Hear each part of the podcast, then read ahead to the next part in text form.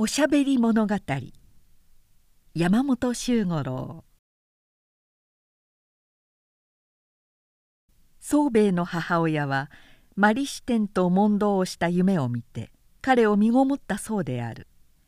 彼は上村孫太夫の三男で長男は伊之助次男は大輔という。一女は身ごもるたびに夢知らせを見る癖があった。長男の時には虎のひげを剃ってやる夢を見たし次におへそから長い紐を引き出す夢を見て次男ができた。宗兵衛の時の夢知らせは中んずくはっきりしたもので長年月にわたって詳しく記憶に残った。夢の中で彼女は病気だった。それもお乳が増えてゆく病気である。2つの乳房が3つになり4つになりやがて6つから8つまでに増え胸も腹も乳房だらけになったそれで医者を呼びにやるとマリ支店がやってきた頭巾が見えなかったものだから毘沙門天のをちょっと借りてきたので格好が悪いだろうけれどもそこは時節柄だと思ってまあ多めに見てもらいたい。マリ支店はまずこう言い訳を述べさて開き直って「お前のお乳が増えたと言って医者を迎えにやったそうだがそれは実に女の朝知恵というものである。なぜと言ってみよ。今度わしはお前に八つ子を産ませることにしたのでそのためにあらかじめ父を増やしたわけである。この世には何一つ理由なしに存在するものはないのであった。鼻がなければ鼻水を噛むことができず耳がなければ熱いものに触った時指のやり場がない手足があればこそ霜焼けにもなれるし皮がなければ柱行くは首をつるより仕方がない。うんぬんうんぬんというわけでマリ支店は果てしもなくしゃべり続けた。一条は八つ子と聞いて気も転倒し自分にはもう2人も子供があるから決してそれには及ばないと言った。だがマシはそんなことには耳も貸さずとうとう朗々として事物の存在理由とその価値について弁じ続けたのである。一条は低粛温順な婦人であったが心痛の大きさと麻氏の止めどなき饒舌に腹を立て。マリ視点といえば武勇的な方面を引き受ける神様でしょう。それならその方面の終戦をなすったらいかがですか？子供の方は子育て観音とか子授け地蔵とかいう世話人の方がいらっしゃるんですから私としては何もあなたに義理立てをするわけはないと思います。女はそういう無分別なことを言うからいけない。マシはあごひげをなでた。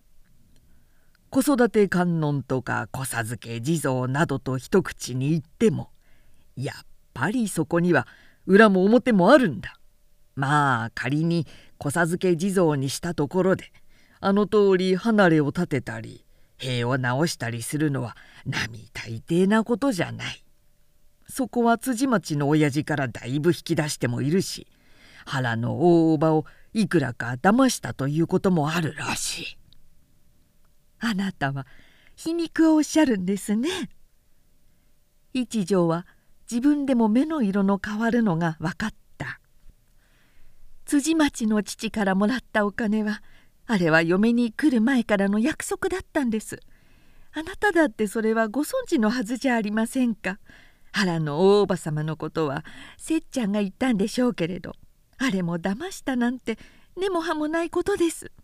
昔から私は大おば様が好きで大おば様の方でも私を本当の孫のようだと言ってくだすっていたんです。マリ視点なんてもったいぶっていながらそんな細かしい抽象めいたことを言ってあなたは恥ずかしくはないんですか？マシは怒ってたけり立っそしてもはや話がこうなった以上は八つ子どころか三つ子も産ませてはやらない。お前はよろしくダチどころでも産むがよかろう」と怒鳴った。ダチどころを産めと言われて恐ろしさのあまり目が覚めると下にして寝た左の半身がぐっしょり汗になっていたそうである。さては夢だったかとため息をついた時これは身ごもった知らせに違いないと思いにわかに不安になって夫を揺り起こした「あなたちょっと大きになってくださいましな」「まあ待ってくれ」孫太夫はろれつの怪しい舌で妙なことを言った「今女房が寝るところだから。うん。何すぐだ何しろ横になれば5つ数えないうちに眠る女だから。そこはごく便利にできている。あなたあなたちょっと起きてくださいな。一条は夫の肩をこづいた「ねえあなた私心配なことができたんですから」うなんだ雷か冬の真ん中に雷なんぞなりゃしません。あなた立ちどころってなんだかご存知ですか？それはすぐにとか即座にとかいうことだろう。立ちどころじゃありません。立ちどころですわ。今私夢ではっきり見たんですの。一条は夫の方へすり寄った。それがいつもの夢知らせらしいんですけれどもそうだとすると私立ちどころを産むらしいんですわ。変なこと言っちゃいけない。孫太夫はさすがに目を覚ました。冗談じゃない。そんな奇て烈なものを生まれてたまるもんか。俺はそんなものは嬉しくないぞ。私だって嬉しくはございませんわ。でも夢知らせなんですから私のせいじゃないんですもの。仕方がございませんわまあいい。寝かしてくれ。明日のことにしよう。孫太夫は寝返りを打ってたちまちまたぐっすりと眠り込んだ。しかし一女は眠れなかった。ほとんど白々明けるまで思い悩みどうぞそんな奇て烈なものを見ませんようにと心を込めて神仏に祈りを捧げたのであった。宗兵衛の生まれた時長いこと不和で行き来の絶えていた里見平左衛門が祝いに来た。平左衛門は一女の実家の自兄で里見家へ養子に行ったものであるが幼い頃から仲が悪くつまらないことで喧嘩をして長らく音信を絶っていたのである。この兄は口やかましい饒舌感であってしゃべり出したが最後親が死んでも立たないという性質で有名だった。出産祝いに来たのは5年ぶりくらいだろう。去年の夏に町奉行になったと聞いたが見事に超えて貫禄がつきあごひげを立てていた。一女はその顔を見た途端ドキリとした。冗談ではない。それはあのマリ視点であった夢知らせで大いに口論をした魔氏そのままの顔なのである。長男が5つ次男が3つ。今度三男が生まれたとするとまさに七五三という感情だな。平左衛門は片手で扇をバタバタさせ片手で汗を拭きながらしゃべっそうだとすると願掛けをしてもあと一人産まなければいけないぞ。七五三は幸運の数だが幸運すぎて今日に帰る心配がある。昔から七五三の一と言ってこれにもう一つつくと縁起は上々だ。お前も知ってるように腹の大おばが良い例であのおば殿がちょうど七五三の順で幸運だ。あなたいつひげなんかお立てになったの？一条はまじまじと兄の顔を眺めた。前にはそんな妙なひげはなかったでしょう。ひげか。これは去年の11月からだ。町奉行だとすると威厳が必要だからな。お前も覚えているだろう。辻町の親父が中老になった時やっぱり威厳を作るためにひげを立てた。あれは口ひげだったけれどもとにかくしかるべき役に就くとなるとそれぞれ腹構えというものが。平左衛門の饒舌を聞きながら一女は思わず背筋が寒くなった。あごひげを立てたのが11月とするとちょうどあの夢知らせのあった頃になる。あの時の口論にも辻町の父だの腹の大叔母様のことが出た。むやみにしゃべりまくるマリ視点何もかもそっくりではないか。彼女は大変不安になっておずおずと兄にこう聞いた「里見のお兄さん立ちどころって一体どんなものなんですか?」立ちどころ。うん。立ちどころね。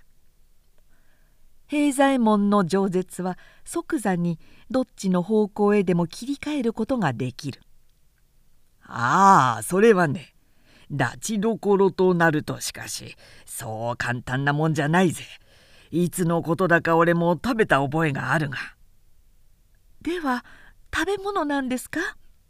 いや女はすぐにそう物事を決めてかかるからいけない食べることもできるからといって必ずしも食べ物と決まっているわけのものじゃない。例えば熊を食べ物とは言わんだろう。要するにあれは獣だ。けれども食べようと思えば肉は食べることができるし肝は薬になる。獣であって食べ物であり薬でもある。この世に存在するものは全て一概に何々であると決めるわけにはいかない。では立ちどころというのは獣なんですか？バカだね。熊の霊を引いたからといってすぐにそれが獣だというような浅はかなことがあるか。柳井一馬にもそう言ってやったがいつか彼が一女は目をつむって頭を振っ兄は知らないのであるこれ以上何を聞いても無駄だということが分かったので平左衛門には勝手にしゃべらせておいて眠ってしまった。宗兵衛は三つの春まで口をきかない子だった。まるまると肥えた。いつもニコニコ笑っているおとなしい子だったがちょっとも口をきかないので推しではないかと心配したくらいである。ところが3つの年の晩春。突然ベラベラとおしゃべりが始まった。初めはさして気にも留めず推しではなかったと安心してむしろその片言のおしゃべりを強がったくらいである。しかし4つになり5つになると孫太夫も一女も眉を潜め出した。しゃべるのしゃべらないの。朝起きるから夜眠りにつくまで寸地も舌の休む暇がない。物を食べながらも絶えずしゃべっている。食事の時は物を言ってはいけない。黙って静かに食べるものだ。こう叱ると一応口をつぐむがすぐにまた始める。幼児のことだから別に話題があるわけではない。身の回りのことから家の中庭の内外鳥獣天気星雲家族の同性目につき頭に浮かぶものを次から次と下に乗せるだけである。父に叱られると母を捕まえて話し長男に怒鳴られると時系の部屋へ飛んでゆく。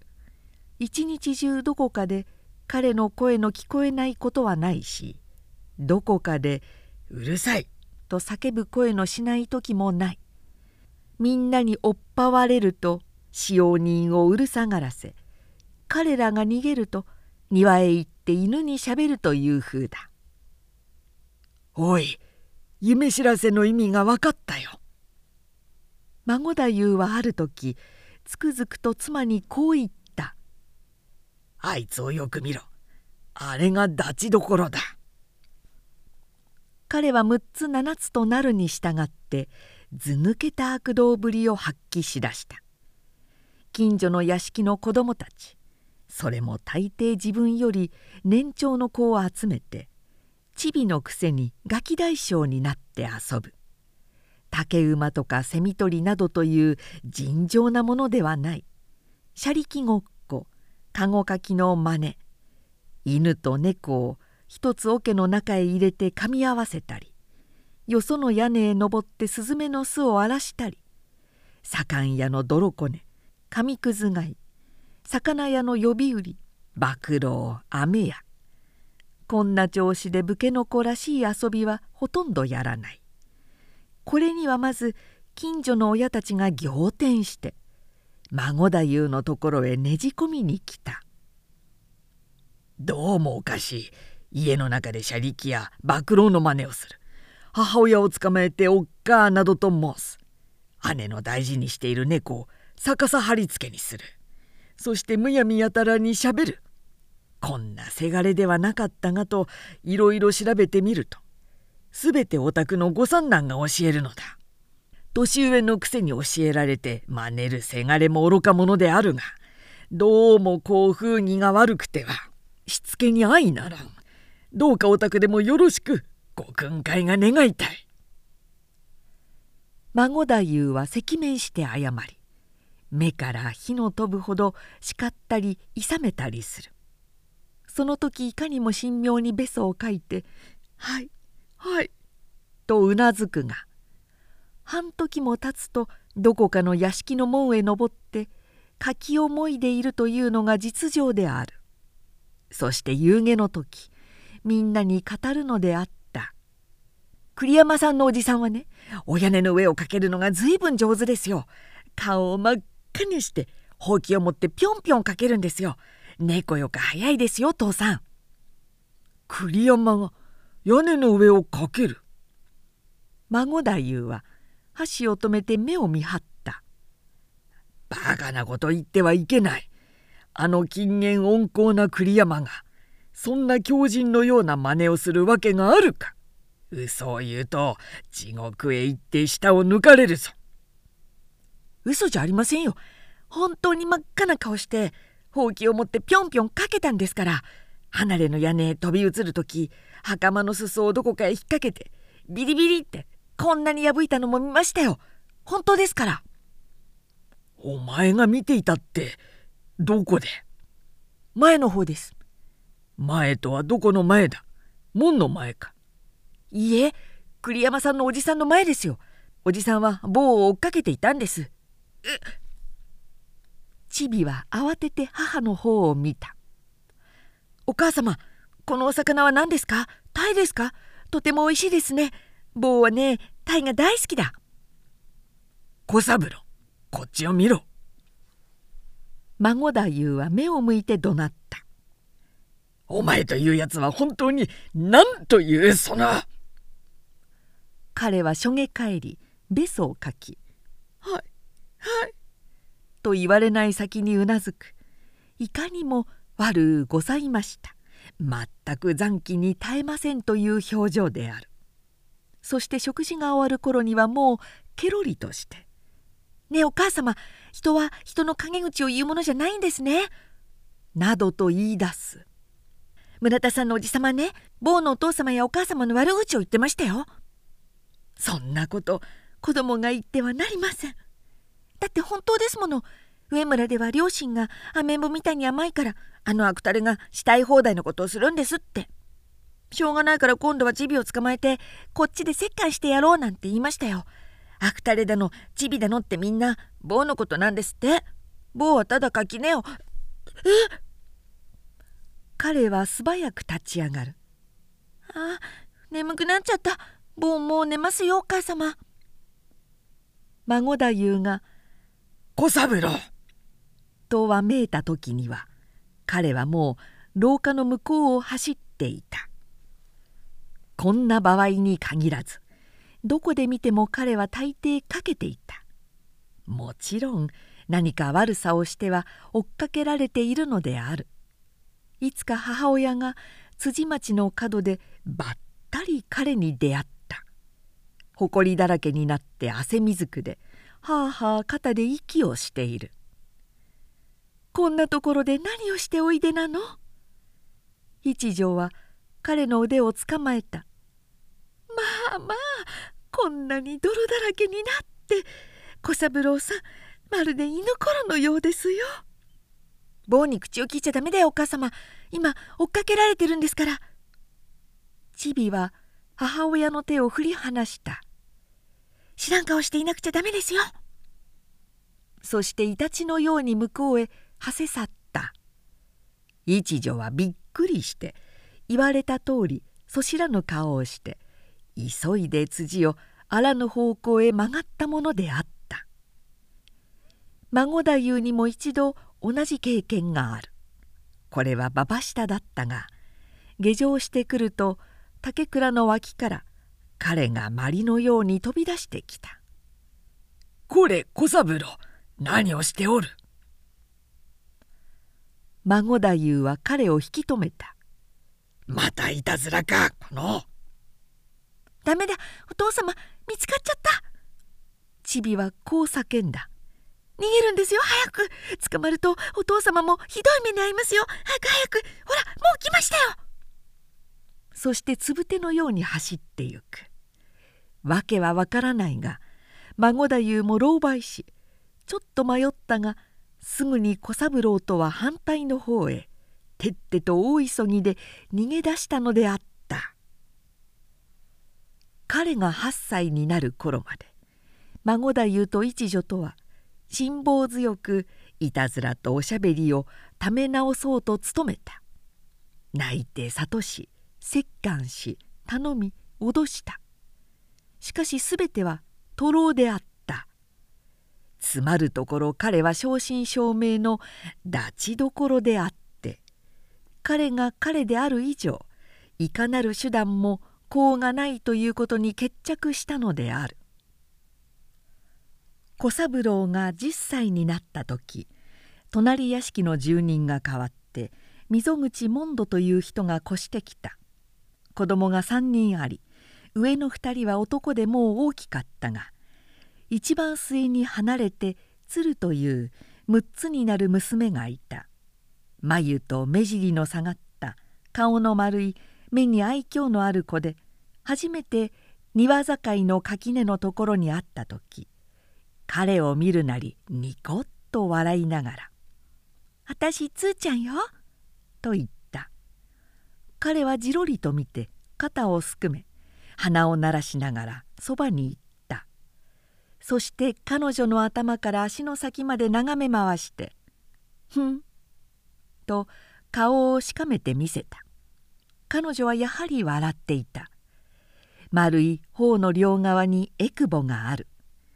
小三郎はそれに強く目を引かれた「女なんか嫌いだよ!」彼はそのえくぼを横目で見ながら言った「女なんかみんなお嫁に行っちゃうんだから遊ばないよ!」「つーちゃんお嫁に行かないわ」こう言ってまたニコッと笑った「本当よ」小三郎は「ふん」と鼻を鳴らしつと手を伸ばして彼女のえくぼを指でついたそれがきつすぎたのかそれとも突然のことで驚いたのか鶴は怯えたように「うわあ!」と泣き出した小三郎はいち早く逃げてしまったがそれがきっかけになって間もなく非常な仲良しになった鶴はごくおとなしい性質で彼のすることならどんなことでも喜んで受け入れた。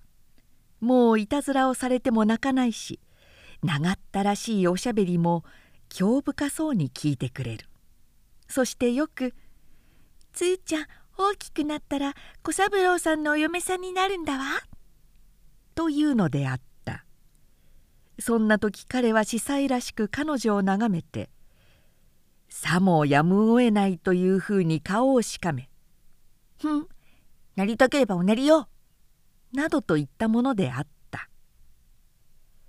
小三郎は17の年までに3度も養子に行き3度とも半年足らずで不縁になった。藩の学童でも公武館でも抜群の成績を上げたのと上村が1,500石の中老で人望家だったためかなり処方から注目されたわけである。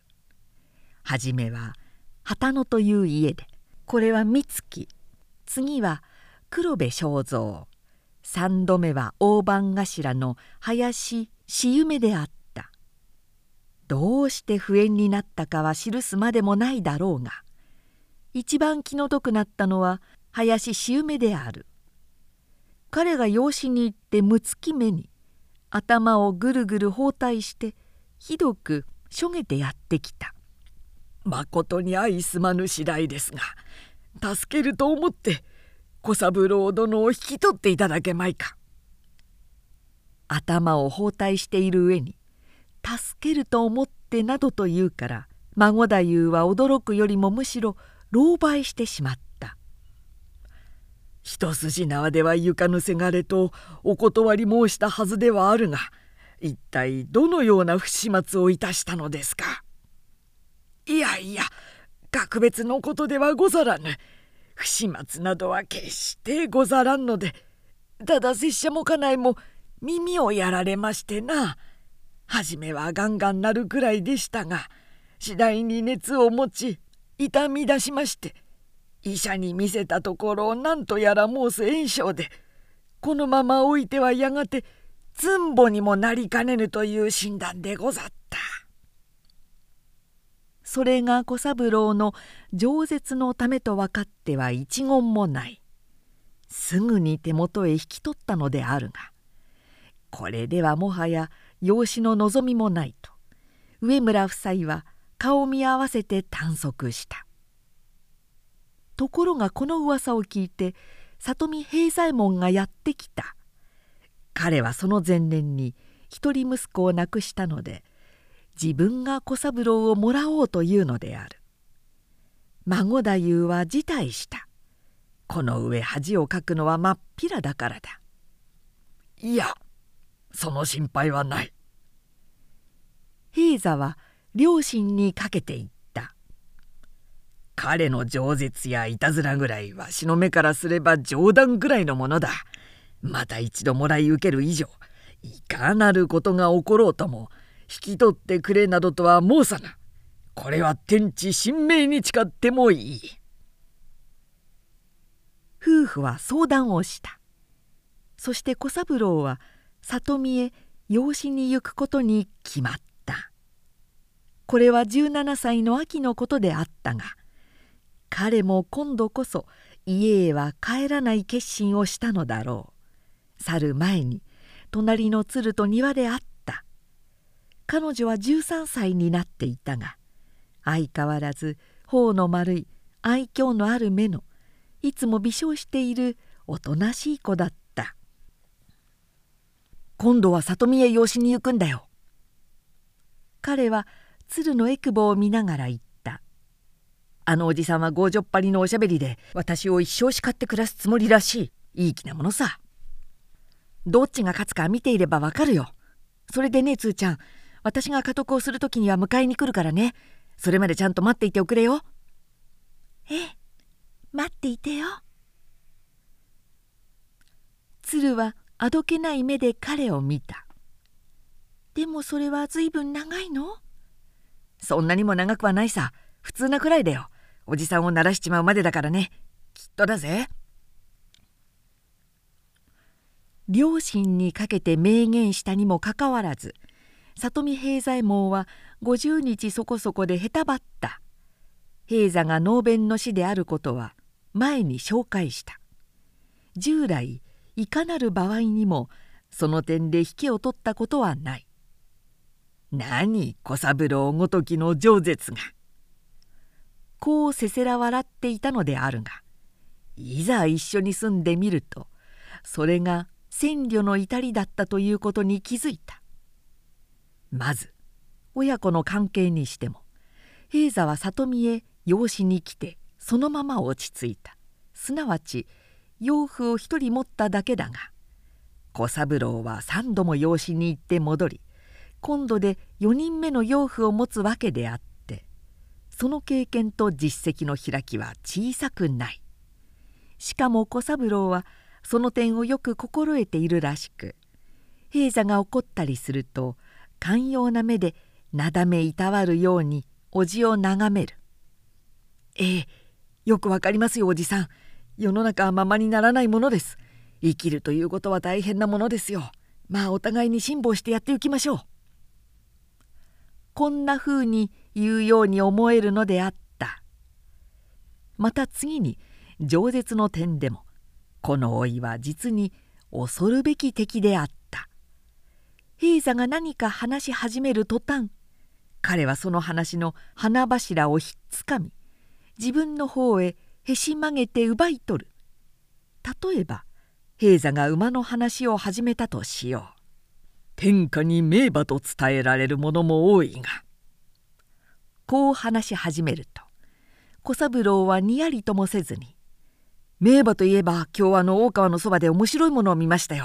ご家老の松村さんとこにハチという犬がいるでしょう。子牛くらいもある大きいやつでいつか松村さんとこへ狼が鶏を取りに来た時食い殺したことがありますね。足なんかこんなに太くって頭なんかこれくらいあるでしょうね。柳町をあの犬が通ると両側の家じゃ棚のものがガタガタ揺れるんです。バカも休み休み言え。犬が通ったくらいで人間の住まいが揺れてたまるか。おじさんは知らないんだ。柳町は埋め立てで地面が柔らかいんですから。私も見たけれど確かに棚のものが音を立ててましたよ。でも面白いのはそんなことじゃないんです。そのくらいの鉢がですね、今日あの大川の包のところで当選簿にあったんです。誰が当選簿したかっていうと、小野田さんの花なんですよ。知ってるでしょ？こんなちっぽけな猫の子みたいなチビのメス犬です。あいつが包の道の真ん中にちょこんと座ってるんです。こんな顔してちょこんと座ってるだけなんです。ハチは急いでるようでしたよ。どこそこまで急いで行かなくちゃならない。時間がないので気が気じゃないという風なんです。でも花は動かないんです。知らん顔でそっぽを向いたり、時々はハチの方を見てあくびをしたりする。そしてハチがちょっとでも前へ出ようとすると、ダメよ、キャン!って叱りつける。キャン!ダメよ!通っちゃダメよ!するとハチはさも悲しい困ったというように鼻の頭をしかめてクンクンって泣くんですよ。とっても面白かった。ふん。平座はつい引き込まれる。そうすると犬でも人間でも男女の関係は同じことなんだなそう言ってから今度こそ話題はこっちのものだと手をこすりお前などはまだわかるまいが世の中は何も強いものや利口なものが勝つとは決まっていない。例えて言えばあの法輪院様のご時世にだな。そうですともおじさん世の中は強い者勝ちとは決まっちゃいませんよ。宮本武蔵が甲斐の山奥へ行った時ですね。待て待て俺はそんな剣術使いのことを話してるんじゃない。法輪院様の時に法輪様のことが出たから言うんですよ。あの殿様は大層武術をご奨励なすったでしょ宮本武蔵は武芸の達人ですからね。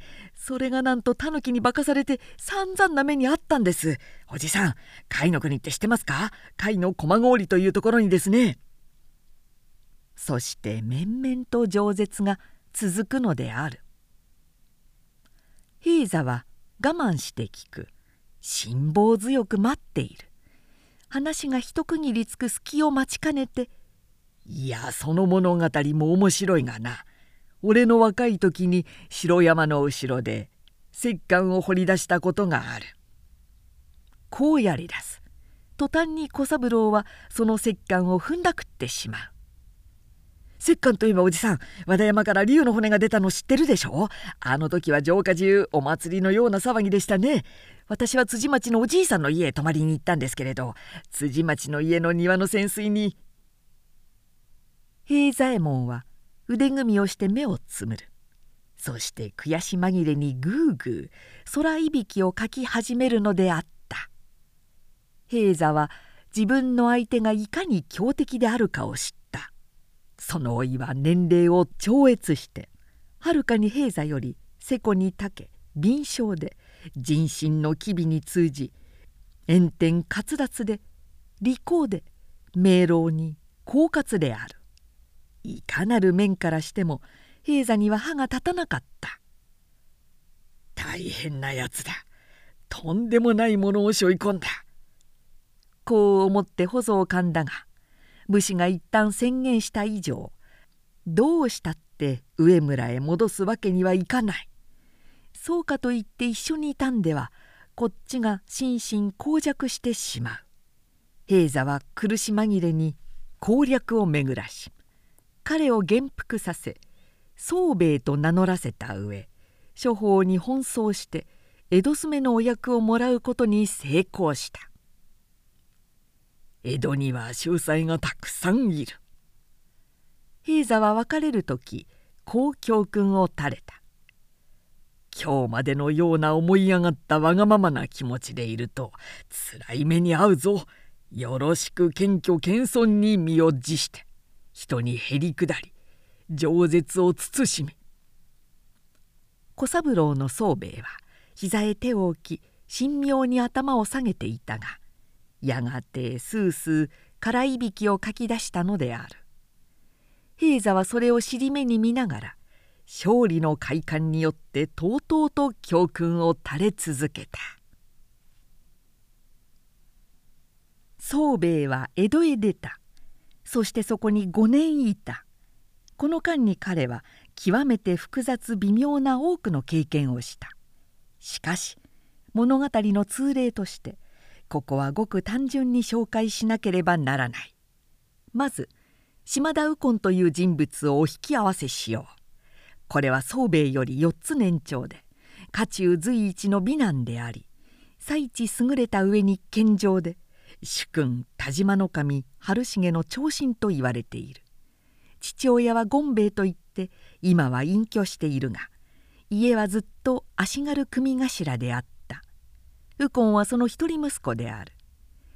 足軽組頭の子が500石の小姓組支配に出世しなお主君の長身とまで言われるようになったのだから。本来なら悪評も立つところだろうが人を引きつける美貌と謙遜で高ぶらない態度と何よりも冴えた頭の良さとで上からも下からも信頼されていたのである。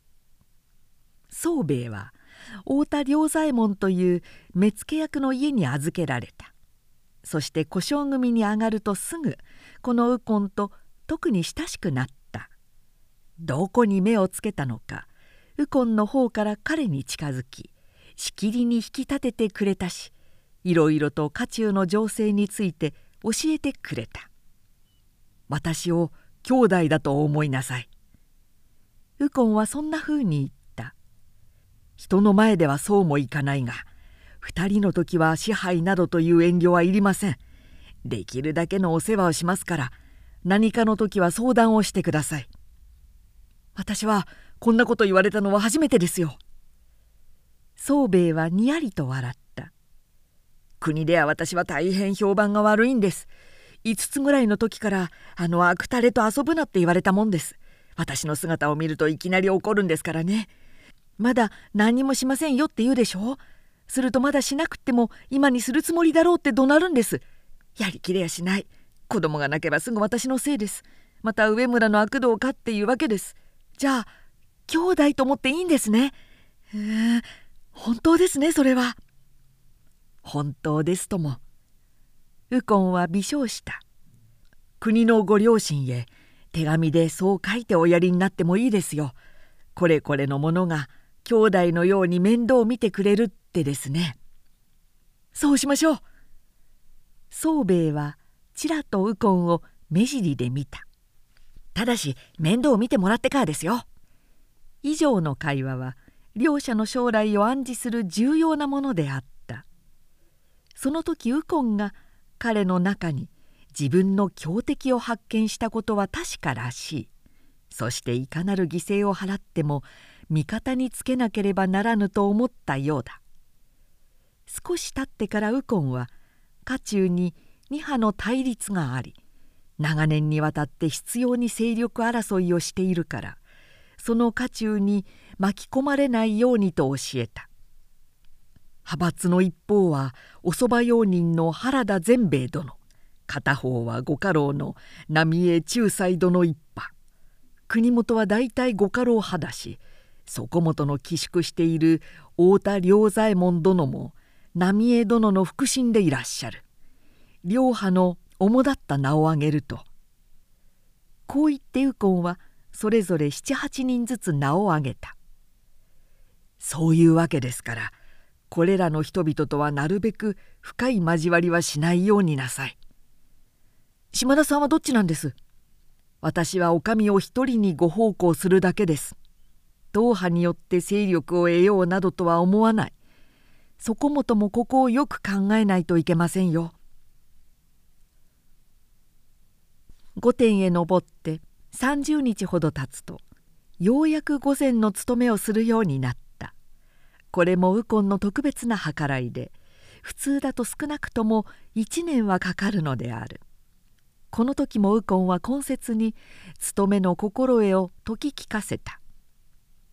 格別難しいことはないが殿には憂鬱症の個室があってやかましいことうるさいことが何よりお嫌いです。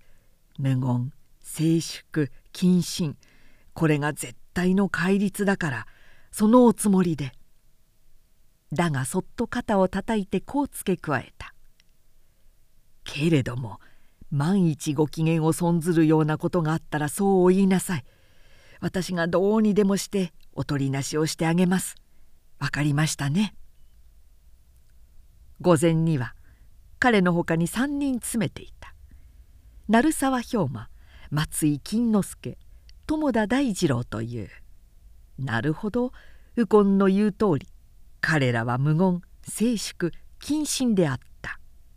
初めての日は殿様は書物を読んでいらしったが3人はのり付けしたようにこわばった顔で「木造のようにきちんと短座していた。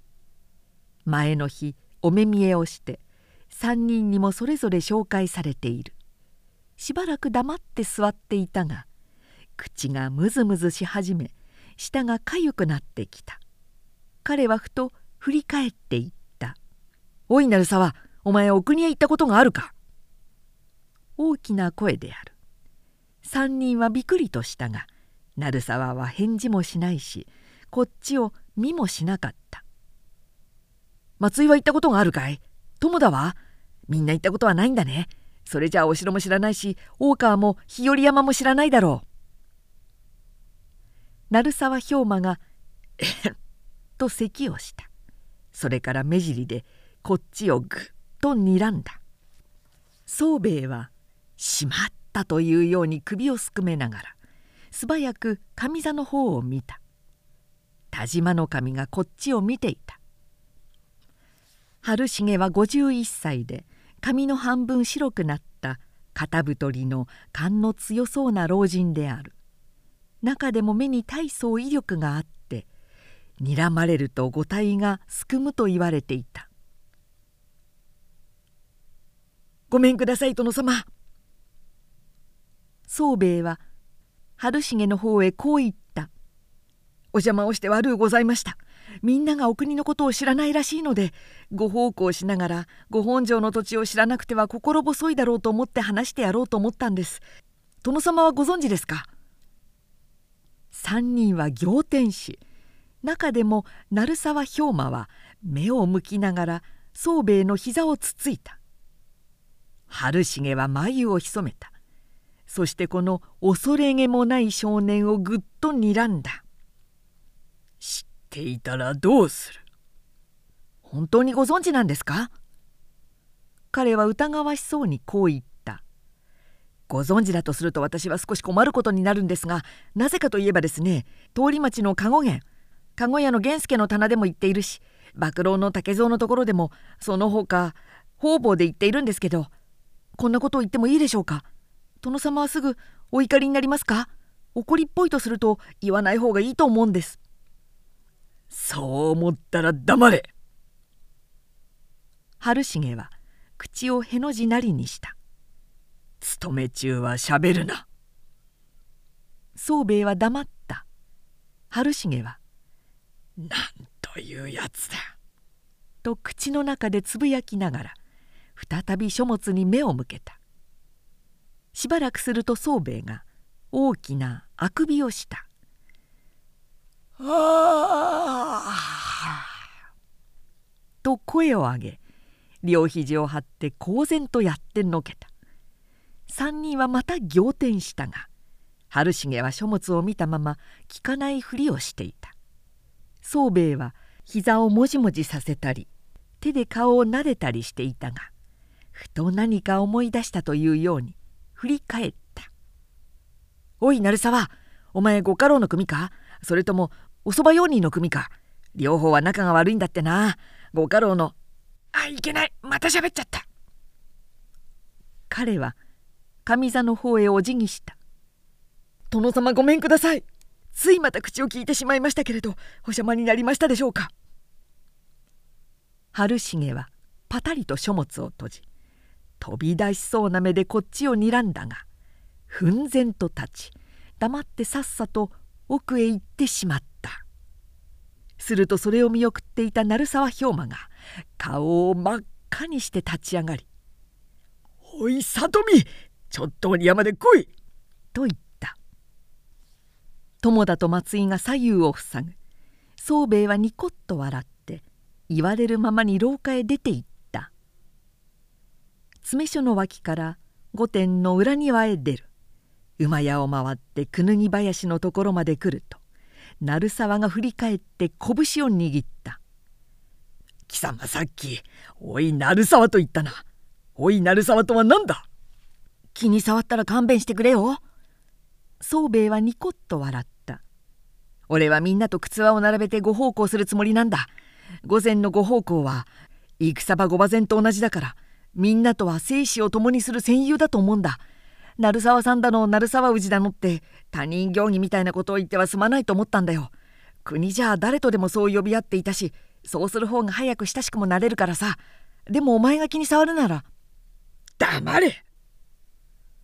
こうわめきざま兵馬はげんこつでいきなり殴りつけた「俺は貴様などにお前と呼ばれる言われはないぞ!」力いっぱい殴られて宗兵衛の頭がぐらりと揺れた。彼は目を見張った。生まれて初めて人に殴られたのである。あっけに取られて大きな目でじっと兵馬を見つめていたがやがて振り返って松井と友田を見た。鳴沢と俺だけで話したいんだ。すまないが2人はちょっと向こうへ行っていてくれないか。すぐ済むからね。2人は兵馬を見た。兵馬がうなずいたので2人は馬屋の方へ去った。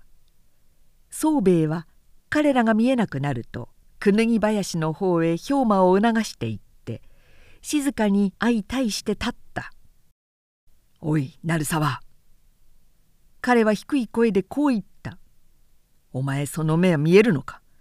お前の頭の両側にくっついている耳は聞こえないのか？このドビ役所俺の腰には刀があるぞ。げんこつの次は刀か。け者底抜けのトンチキ。秋めくらで金つんぼでバカとくりや世話ね。そんな方がおそばについてるからカチュウが揉めるんだ。やってみろ。はばかりながらこっちはマリシテンのダチどころだ。そんなおびおたんの芋虫野郎とは出来が違うわ。ざまみろ。兵馬は飛びかかった。宗兵衛は風のように身をかわした。そして2人はくぬぎ林の中へ目にも止まらぬ速さで飛び込んでいった。それから約30分くぬぎ林の向こうの草地に2人はへたばったまま話をしていた。着物も袴も引き裂けた上に泥まみれである。髪の毛はバラバラだしどっちも目の周りを紫色に晴らし額や頭にこぶを出していた。兵馬は土を噛んだと見えしきりに唾を吐きながら「うんうん」とうなずく。宗兵衛はもげた袖を肩へまくり上げまくり上げ話し続けた「大人はダメだ。みんなふやけちゃってる。島田右近なんかを有能な人間と思うなんてバカバカしい。あいつは骨の髄からのまやかし者だぞ」貴様は大変なやつだ。兵馬が言った。来て100日も経たないのに俺が10年見ていたことを見てしまった。その勘が確かなものなら話したいことがある。お前はそういう目をしていたよ兵馬。宗兵衛はニコッと笑った。俺は国元でもそう思ったが江戸へ来てからもそう思った。大人はすっかり腐ってる。こいつは俺たちが何とかしなくっちゃいけないってさ。そしてお前の顔に同じことが書いてあるのを見つけたんだよ。鳴沢の年はいくつだ？貴様より2つ上の19だ年だけのことはありそうだ。今夜お前のところへ行くぞ。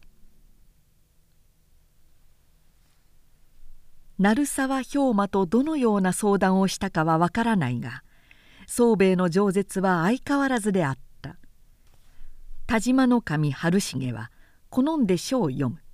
憂鬱症であるかどうか知らないが書物を読むこと以外に何事も興味がないらしい。政治にもほとんど無関心で常にはそば用人にも家老にも会うことがなく必要な場合は大抵島田右近の取り次ぎで済ませる。そしてただ書物を読み暮らしているのである。したがって辞している小将たちは沈黙静粛を守るのが決まりであったが宗兵衛は初めの日以来その決まりを少しも守らなかった。春重に睨まれると恐れ入って謝る。だがその下の乾かぬうちにすぐまた始めるのであった。春重が怒って「出ておれ!」と言うと廊下へ出て行くがそこでまた一人でおしゃべりをやりだす。人間はどうして大人になるとああぼけてしまうんだろう。瀬戸物の卵を蛇が飲むなんて飲んじまってからびっくりして尻尾の方から石垣の穴へ逆に入るなんて。こんなことを大きな声で言うのである。すると腹の中で卵がこかれてしまいに口から転がり出るなんてうちののびんずるまでがいい年して本気にしてるんだから嫌になっちまう。春重が「ええん」と咳をした。警告のつもりである。ところが宗兵衛は「はい」と答えてずんずん戻ってくる。そして平気でこう春重に問いかけるのであった「殿様面取りに瀬戸物で作った卵を抱かせるのをご存知ですか？産んだ卵を取り上げてばかりいると面取りが卵を抱かなくなるんですって。それでまがいの卵を抱かせるって言うんです。瀬戸物で作って本当の卵そっくりにできているんです。それを蛇が間違えるって言うんですけれどご存知ですか？春重は目を上げてぎろりとにらみもう一度「えん」と咳払いする。だが宗兵衛はケロリとした顔で続けた。蛇は本当の卵と間違えてそいつを飲んじまうんだそうです。飲んじまってから瀬戸物だということに気がつく。すると蛇はずるずる石垣の方へ張っていって小さな穴を見つけて尻尾の先からだんだんに入っていくんですって。そうすれば腹の中の瀬戸物の卵は自然とこき出されて口からぴょこんと転げ出す。こんな話を大人がよくするんです。うちののおびんずるも秋山の猿面もそう言いました。実に虫けらなどと申しても蛇などの知恵にはほとほと感じるなんて。おびんずるなんか。酒を飲むたびに決まってこの話をするんですけれど大人って全く理屈のわからない頭の悪いもんだと思います。その話のどこがおかしいのだ。春重がひょいと釣り込まれた。世も聞いたことがあるがどうして無理屈だというのだ。あれ？宗兵衛は目を見張る。殿様も本当に知っていらっしゃるんですか？へえ驚いた。そんなに本を読んでいらっしゃって馬鹿げた話をお信じなさるんですか？では伺いますけれど蛇は卵を探しに来るんでしょうか？食べ物を探しに来るんでしょうか？あの長い舌でペロペロと触った時本当の卵か瀬戸物かがわからないでしょうか？おまけにですね殿様。蛇の鱗は頭から尻尾の方へ重なっているんで体をしごくような小さな穴へ逆に入れば鱗が逆にこかれて死んじまいますよ。そんなこともご存じないんでしょうか？口が過ぎるぞ宗兵衛。黙れ。宗兵衛は黙る。しかし口の中でかなりはっきりとつぶやく。俺が黙ったって嘘が本当になりやしない。人間にはお毒味役やらお味見なんかいるから騙されて毒を盛られたり腐ったものを食わされて知らずにいるんだ。蛇には毒味も味見もいない代わりに偽か本物かをちゃんと見分ける知恵がある。へなっちゃねえや。声が高いからかなりはっきり聞こえた。春重は怒った。書物をパタリと閉じさっと顔を赤くしながら片膝を立て左手はすぐ脇の刀をつかんでいた本気で切るつもりだったか単に修正から来た動作かわからないがとにかく刀をつかんだことは確かである松井友田鳴沢の3人は青くなった。しかし春重は刀から手を離し立ち上がって大股に奥へ去ってしまった。御前お構いになるかと思ったがその沙汰もなくむしろそれからは宗兵衛の饒舌をいくらか進んでお聞きなさるようになったから不思議である。だが宗兵衛はただ御前でおしゃべりをするだけではなかった。暇さえあるとどこへでも出張してしゃべった。どの役部屋へもずんずん入ってゆく。体が小柄な上に愛嬌のある顔で天真爛漫に話しかけられるから大抵のものがすぐ丸め込まれてしまう。ええついこの間国元から来たんですいたずらがひどいからっておっぱわれてきたんですけれどこのうちでもすぐおっぱわれるだろうと思ってるんです。向こうにいる太った人は誰ですか？へえあれが感情分業ですって。へえ全部そうですか。全部って何が全部だ？だってずいぶん太ってずいぶん大きいじゃありませんか。あれだけすっかりいい込みで感情分業だとするともったいないみたいですね。この勘定奉行には後にげんこつを一つもらったがその代わりひどく好かれて雪さえすれば茶と菓子を取っておいてくれるようになった。こんな調子で大目付へも何度役へも老職や寄り合いのたまりへも奉行役所へも馬回りへもすっかり顔を売ってしまった。至る所の人たちと親しくなり至る所へ自由に出入りをする。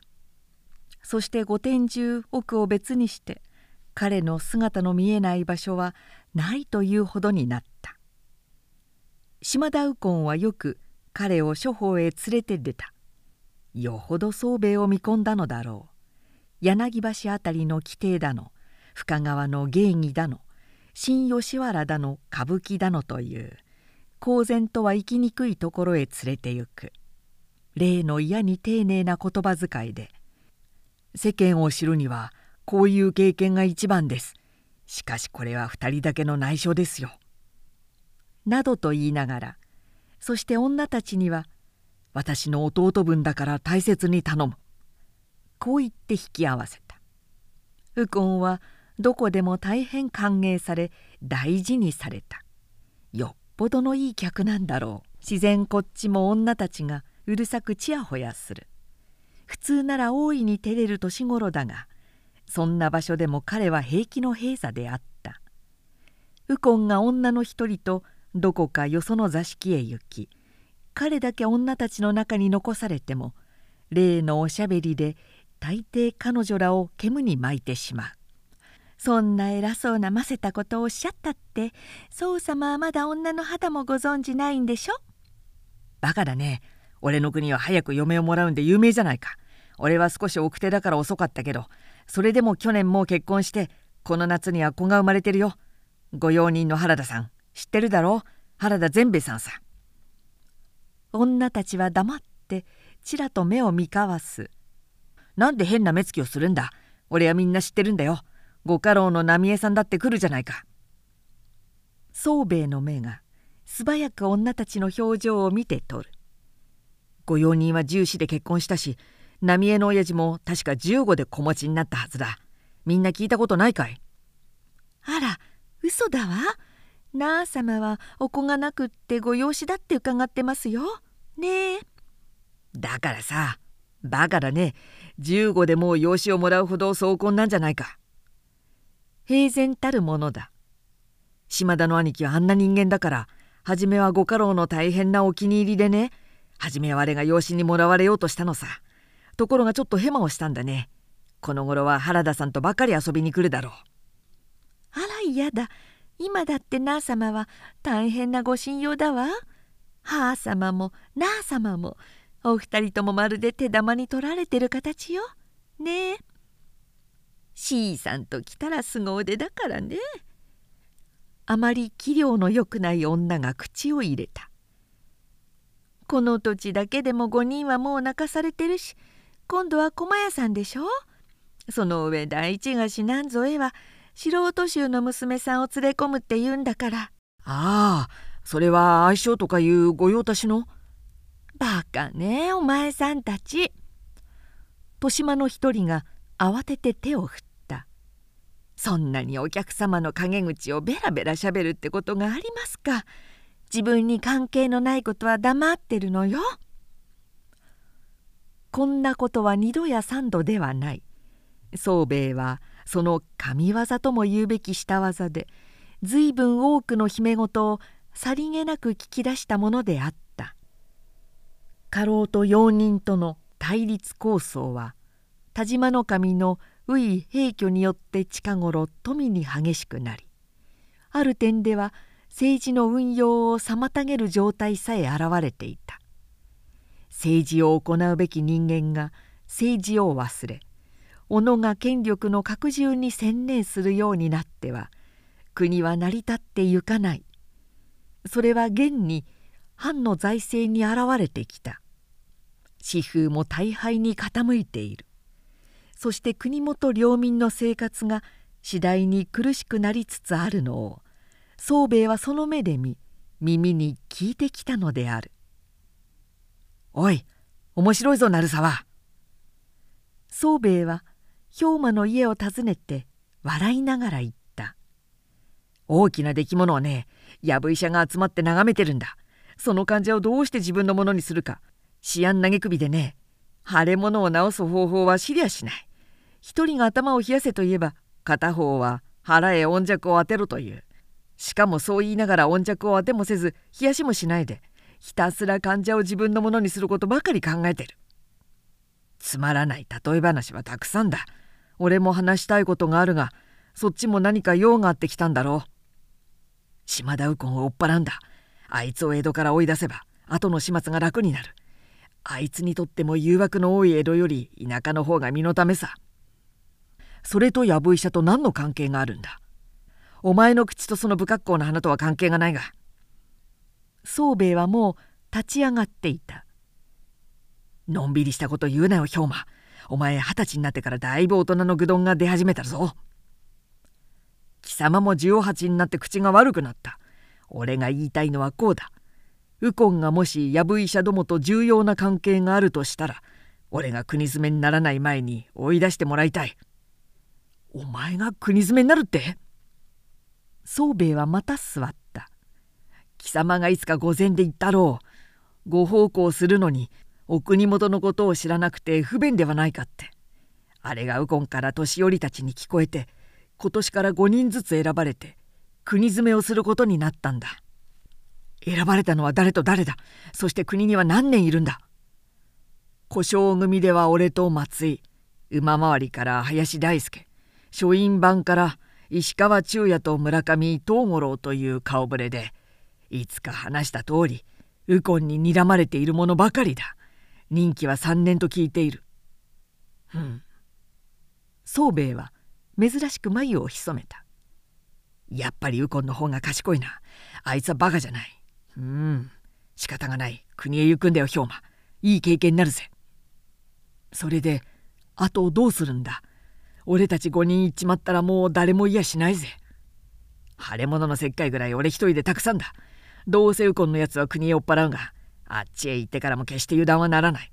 そこをお前に頼もうじゃないか。こっちは引き受けたよ。2月になると鳴沢兵馬はじめ5人の者は国元へ立っていったそれより少し前に田島守の意思で宗兵衛は昌平坂学問所へ入学しまた柳生の道場へ入門した。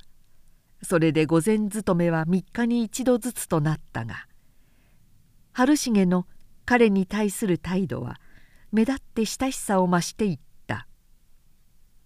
学問所や道場の友人には気をつけぬといかんぞ。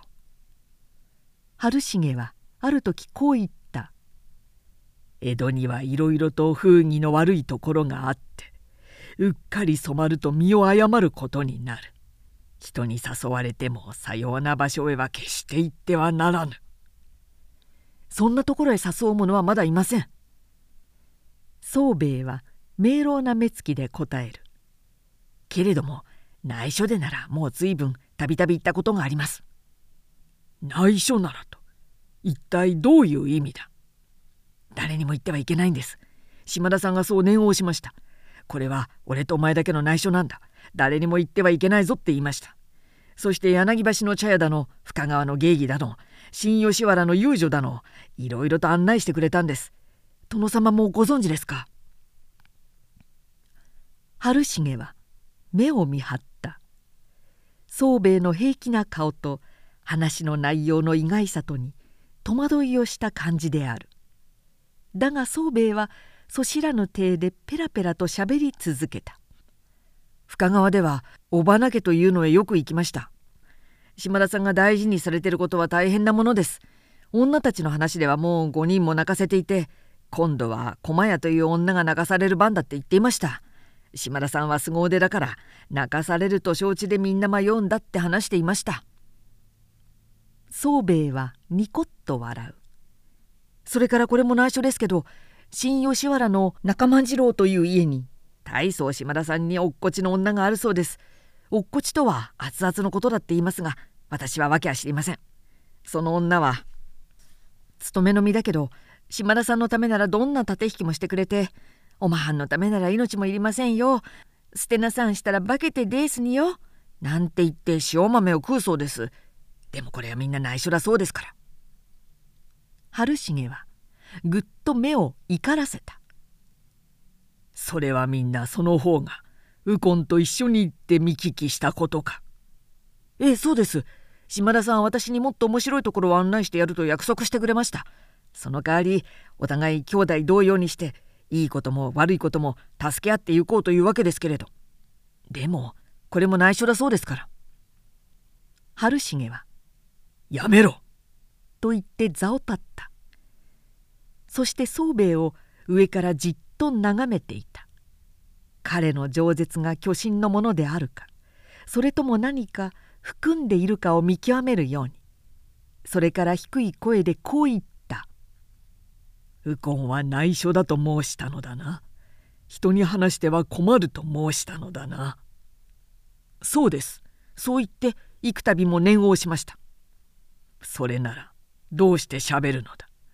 内緒だと口止めをされたらどんなことがあろうとも黙っているのが武士のたしなみではないか。はあそうでしょうか。宗兵衛はけげんそうに春重を見上げた。でも殿様私をそういう場所へ連れてったりそんな話をしてくれたのは島田さんですけど。さればこそ内密だと念を押したのであろうが。そうなんです。はあ。宗兵衛はなおけげんそうに春重を見た。ですから私が話したって構わないと思うんですけど。妙なことを申すな。だから構わないとはどういうわけだ。だって殿様人には黙っている内緒だぞっていう島田さん当人でさえ内緒にしておけないくらいなんですから。そのくらい面白いんですから。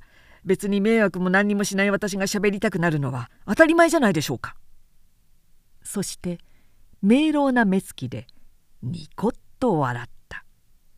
春重は口を開いた。真っ向から面を叩かれたような顔つきである。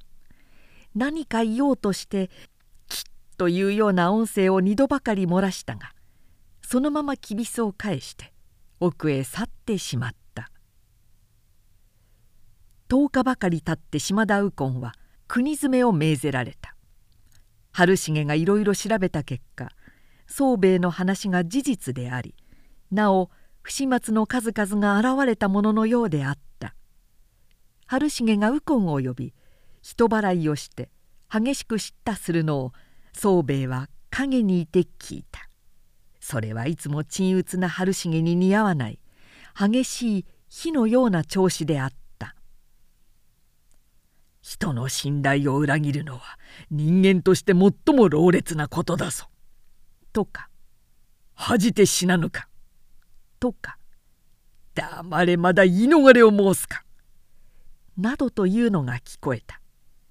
右近はやがて泣き出したらしい。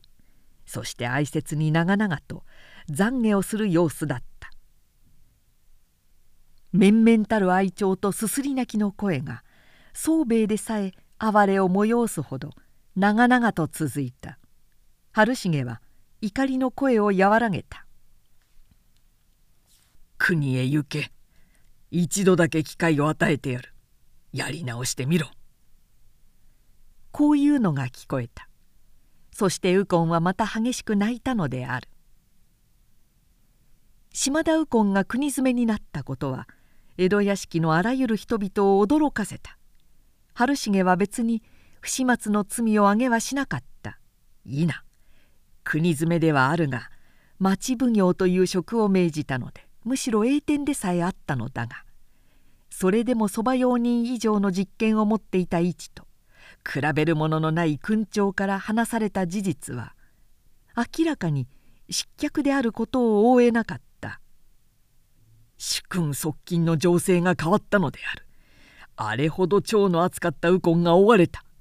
彼に代わるのは何者であろう？すべての人々の注意がそこに集まったのである。浪江仲裁も原田善兵衛もこの折とばかり主君に近づこうとした。しかし春重は情実にほんの形式だけ政務を見るだけで誰をも寄せつけようとしなかった。国へやられた成重と松井の代わりに2人の故障が挙げられたが最もそば近く使えるのは宗兵衛一人である。そしてこの頃では閉居することが少なくなり的場へ出て弓を引いたり晩旅馬を攻めたりする。そして宗兵衛を連れて朝に夕に奥庭を歩くようになった。宗兵衛のおしゃべりは相変わらずであるがどうやら今はそれが面白いらしく一方では叱りながら時には声を出して笑うことも珍しくなくなった。家中の人々はこの変わり方に驚くとともにそれが宗兵衛のためであり右近に代わる者が彼だということを明らかに認めた。主君の長は宗兵衛に移った。原田善兵衛も浪江仲裁もそう見て取りすぐさま宗兵衛の抱き込みにかかった。宗兵衛はどちらの招きにも応じどちらとも親しくなった。しばしば会い解く語ってみると年に似合わぬ宗兵衛の最地がわかる。仲裁は「こいつ大した人間だ」と舌を巻き善兵衛は「これこそ味方の忠石になる」と惚れ込んだ。両者は互いに彼を腹心の人間にしようと努めいずれも自派の秘密や策動を打ち明けまた参画させたお家を磐梯の屋敷に置くには暗愚に負わす弥太郎君を廃しご次男ながら衛生の質ある亀之助君を生死に立てねばならぬ。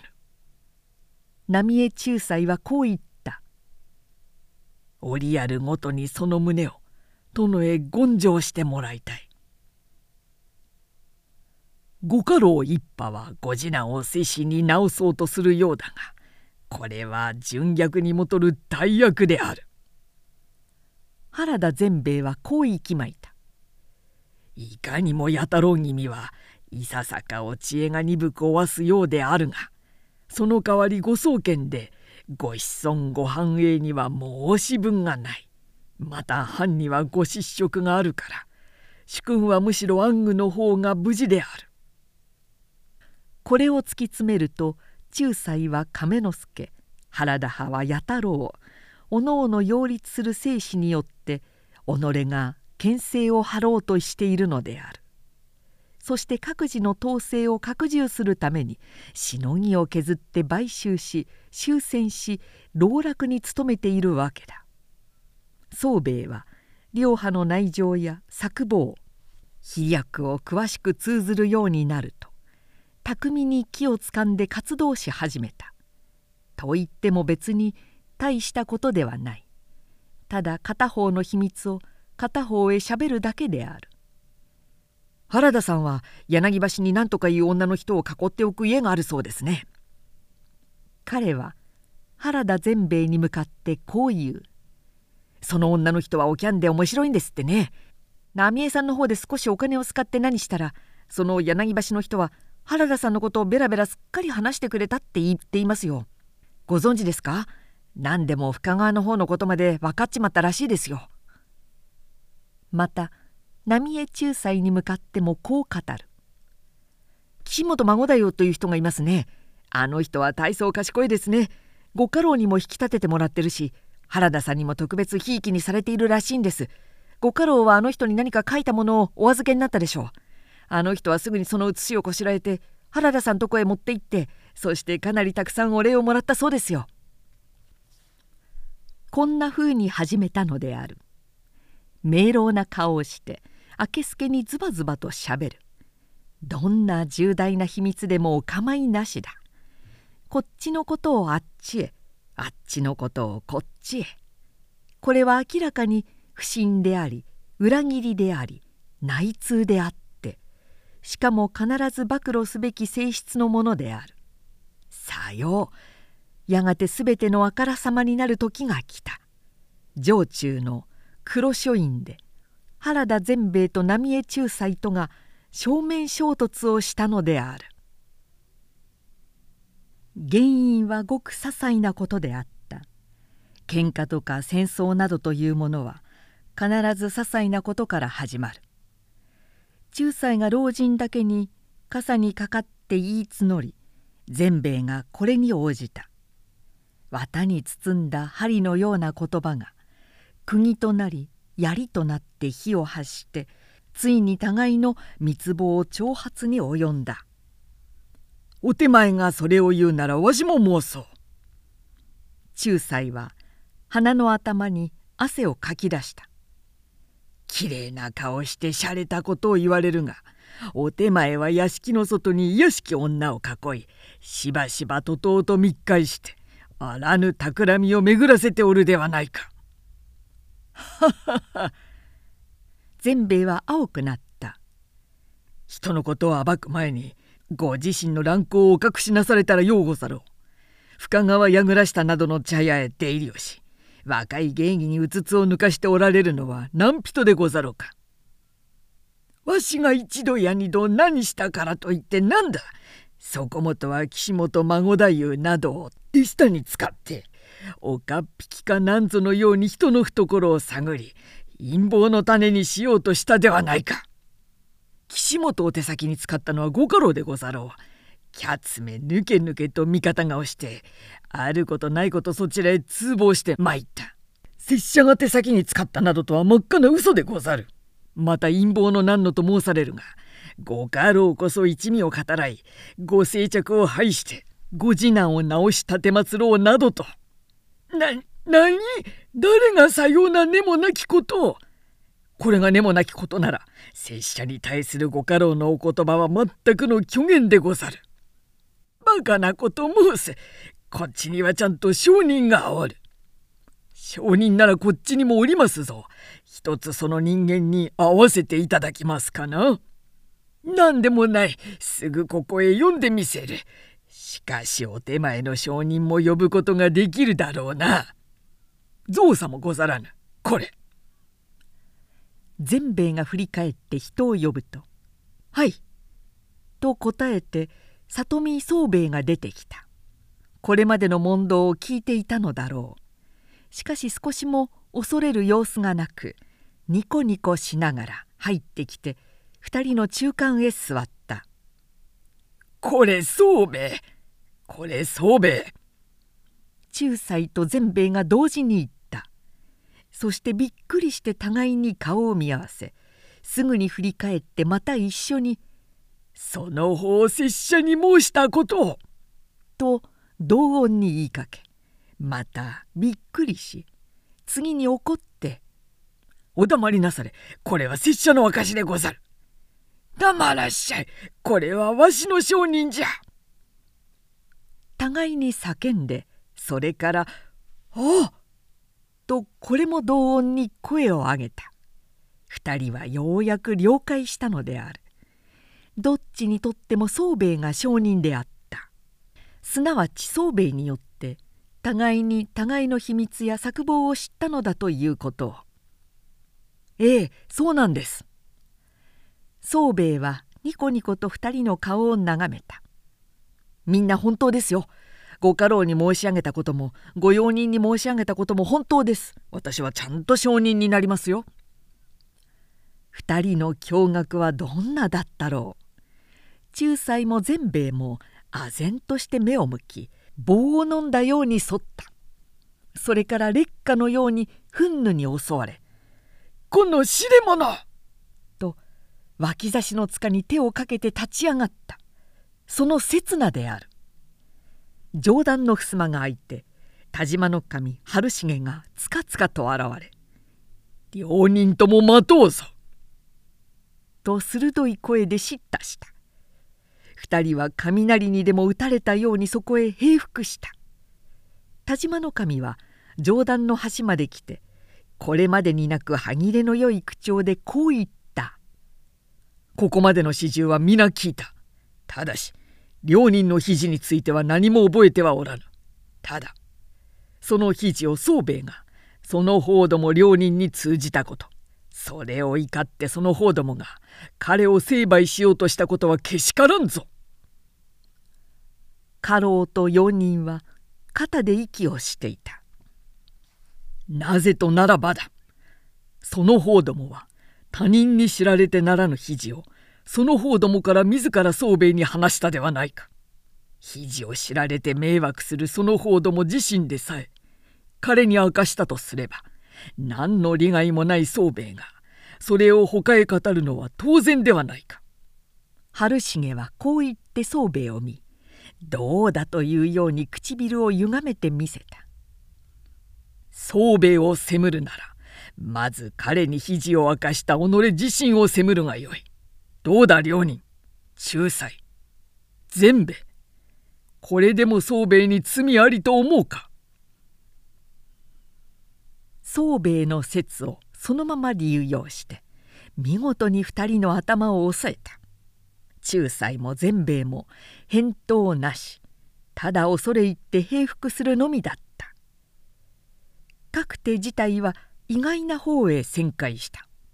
気がついてみると容認派は家老派のあらゆる秘密策謀を知っているし家老派は容認派の謀略秘策の詳細を知った。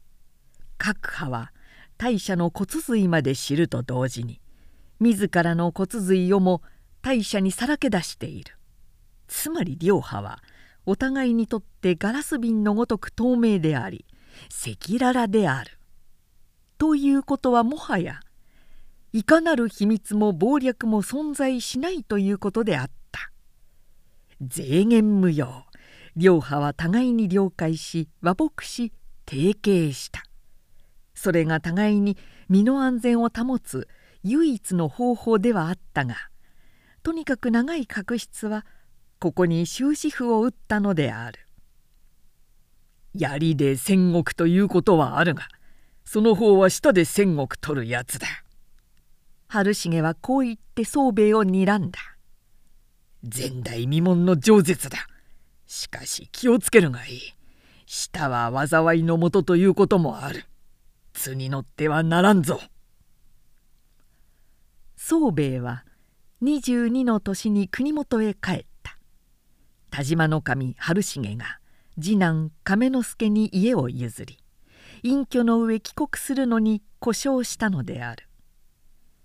春重は世を譲る時彼を亀之助につけるつもりでいたが隠居する身の心細さともう23年は手元で仕込みたいと思ったのとでそのまま国へ連れ帰ったのであった。5年ぶりの帰国である。背丈も五尺七寸を越し筋骨もたくましくなり僧帽も堂々としてきた。待っていた平左衛門夫婦の喜びは言うまでもない。殿の長も厚く家中の辛抱も大きいということは聞いていた。おまけに見違えるほど尾ひれのついた成人ぶりだから。平左衛門などは目尻を下げて越に言った。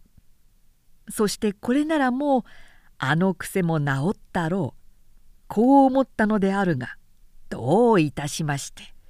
まず風呂へ入れたが風呂の中からもうおしゃべりを始めた。江戸というところはねおばさん。いや母上聞こえますか？江戸というところは家だらけ橋だらけですよ。初めのうちはびっくりしましたね。どっちを見ても家だらけだしどっちへ行っても橋にぶつかるんです。それがみんな人間が住んでるんですからね。え？いや橋に人間は住みはしませんよ。家ですよ。そしてお信じになれないかもしれませんがその上を一日中人や馬や籠や車がひっきりなしに通ります。え？いやもちろん家じゃありません。家の上を馬や人間は通れやしません。橋ですよ。橋の上の話です。風呂を出てから話せ。平座がついにたまりかねて怒鳴る。隣近所へ筒抜けではないか。子供ではあるまいし少し静かにしろ。いやおじさん。じゃない父上も聞いていらしたんですか。今言ったのは本当なんですよ。その次に驚いたのは犬です。今度は前より声が高い。伊勢や稲荷に犬のクソというくらいで町を一丁歩くうちに10匹や20匹犬のいないことはちっとも治っては戦らん。平座は花嵐を吹きながら舌打ちをした。治るどころかむしろ磨きをかけて着腐った。なんという。そして庭へと逃げ出していった。庭へ出ては行ったが伊勢や稲荷だの。創造しい橋だの。魚菓子やっちゃばの売り声だのがキーキーガヤガヤワーワーとわめき同士にわめくので。平座は両手で耳を押さえ目をむき出して空を寝め上げた。そして「ああ俺は間違っていた」と絶望的に自分を責めた。いつか林し梅のやつが耳へ包帯をしたのは嘘じゃなかった。今こそ思い知った。俺もやがてはこの頭へ包帯をしなければならなくなるだろう。と。食事が済んだら上村へ行ってきたいんですが宗兵衛は茶をすすりながらそう言った。少し行った飲みたいことがあるもんですから。ああいいとも平座は玄関にうなずいた。久方ぶりだ。向こうが迷惑でなかったらしばらく泊まってきてもいいぞ。そんなわがままなことはいたしません。すぐに帰ってきます。しかしそれについてそのちょっとご相談があるんですが。彼はにっこりと笑って両親の顔を見た。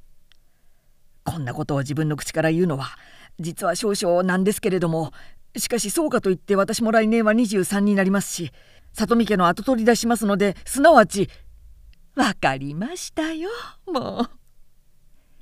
養母が誘われるように笑い出した。あなたお嫁が欲しいのでしょ？うはっきりお言いなさいな。そうなのでしょ？ういやどうも。宗兵衛は手を頭へやった。やっぱり母親は子心を知ると世間で言う通りですね。でもよくお分かりになりましたね母上。つまらぬおべんちゃらを申すな。平座が舌打ちをした。それくらい申せばバカにでも察しはつく。余計なことは置いて欲しいなら欲しいと言うがよい。こっちにも心当たりがないことはないのだから。それがそのあれです。宗兵衛はにっこり笑った。こう言ってはなんですが実は父上はご存知かと思うのですがあれです。上村の。その上村の隣に溝口モンドという家がありますね。あそこに鶴という娘がいるんですが。平座夫婦は急に口をつぐみ互いにちらと目を見交わした。何かよしありげな目つきである。それから平座は突然ゲラゲラ笑い出し勝ち誇ったように上から高層塀を見下ろした。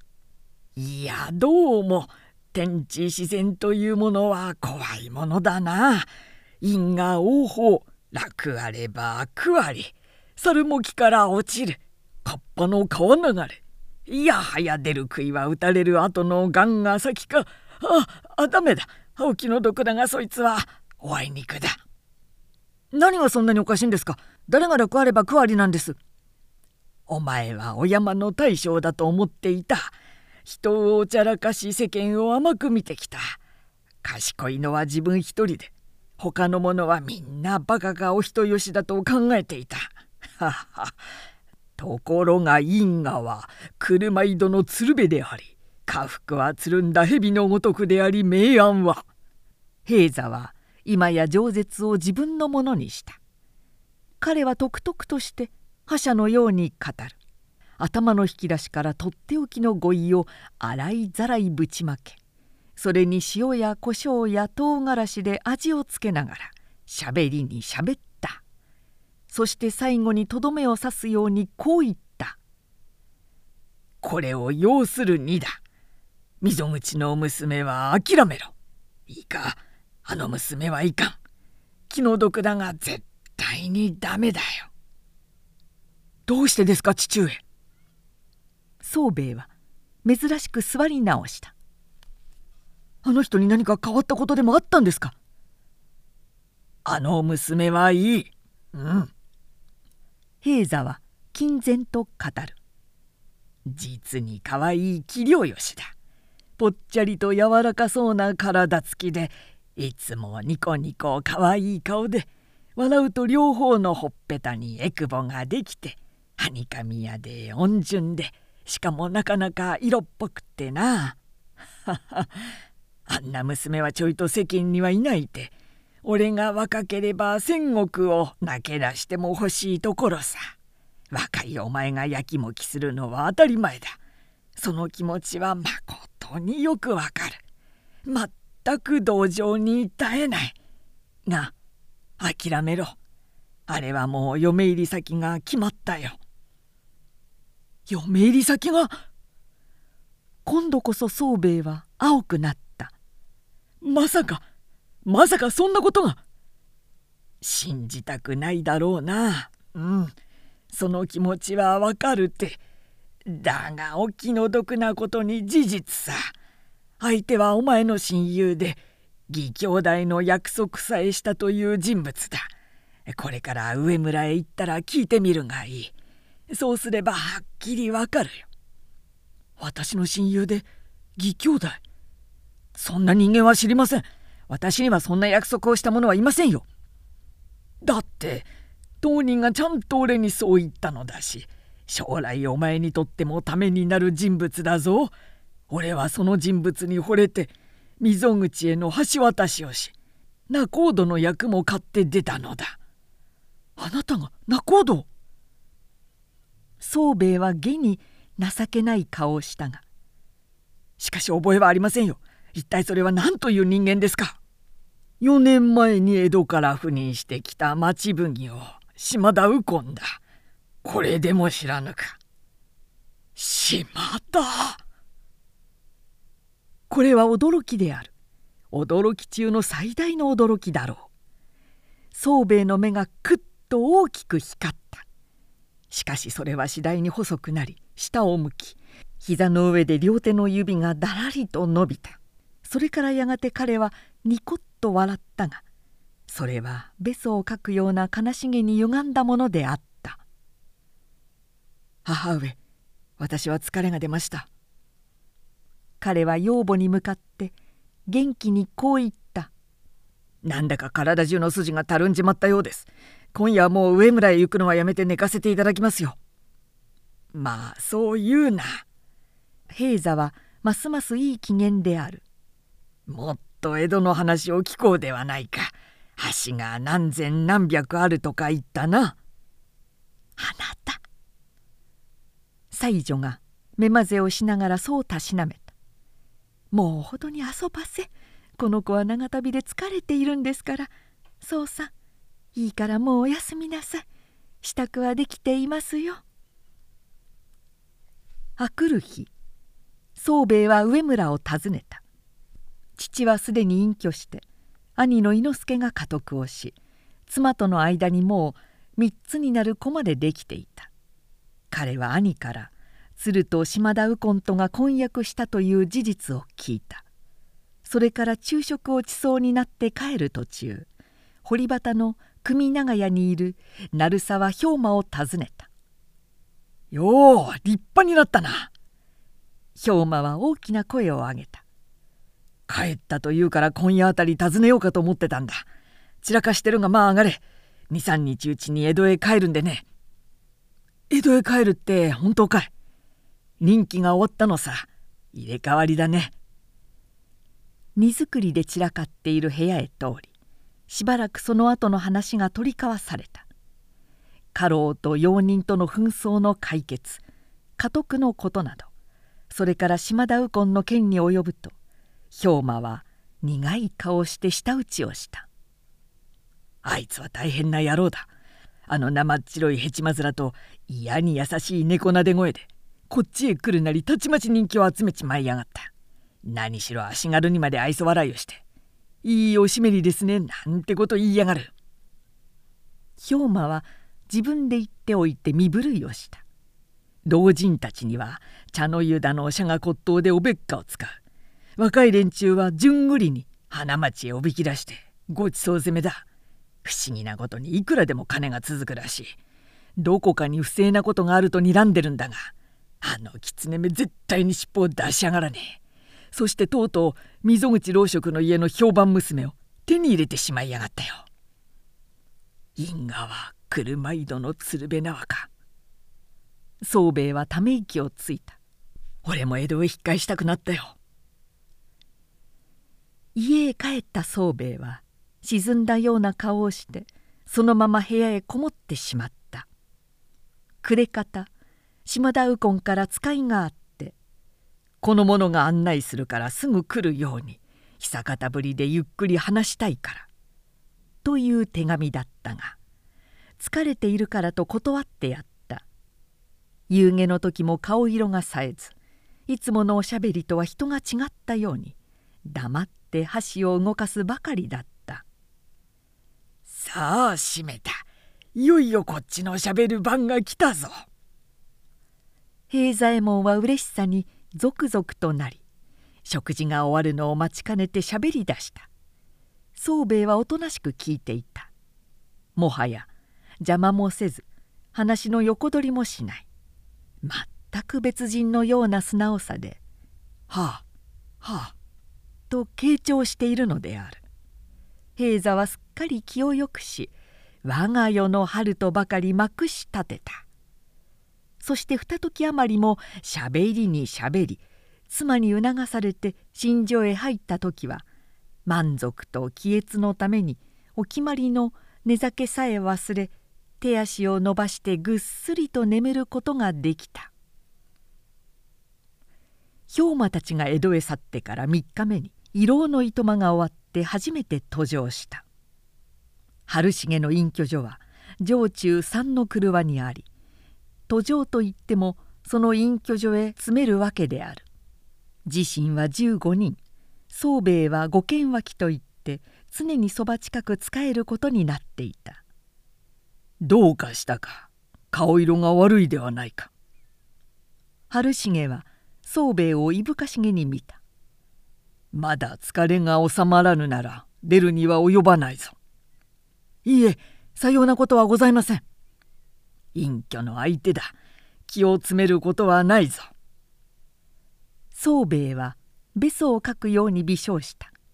御殿にいる間も家へ帰ってからも彼の心は塞がれ思いは暗く悲しかった。幼い日の鶴と遊んだ思い出が目に浮かぶ。初めてえくぼをつついて泣かせたこと。大きい目でこっちを見上げながら髪をゆすってこくりとうなずいた顔。そして「つーちゃん小三郎さんのお嫁さんになるんだわ」といったあどけない声などあの言葉は幼いものの根もないものだったろうか「待っていてくれるか」「待ちます」という約束は忘れてしまったのだろうか一度会いたい会って鶴の気持ちを聞いてみたい彼はこう思って会う方法をいろいろ思案したが到底いけないことは分かりきっている。木から落ちた猿水に流されたカッパさすがの悪たれがすっかりしょげてどうやら浮世をはかなむという低たらくである。平座は10日余り天下様であった。宗兵衛をしっかり組み敷きあるいは花面を捉えて引き回す感じでしゃべり上げしゃべり下げしゃべり続けしゃべりついだ。がある日突然つまらなくなった。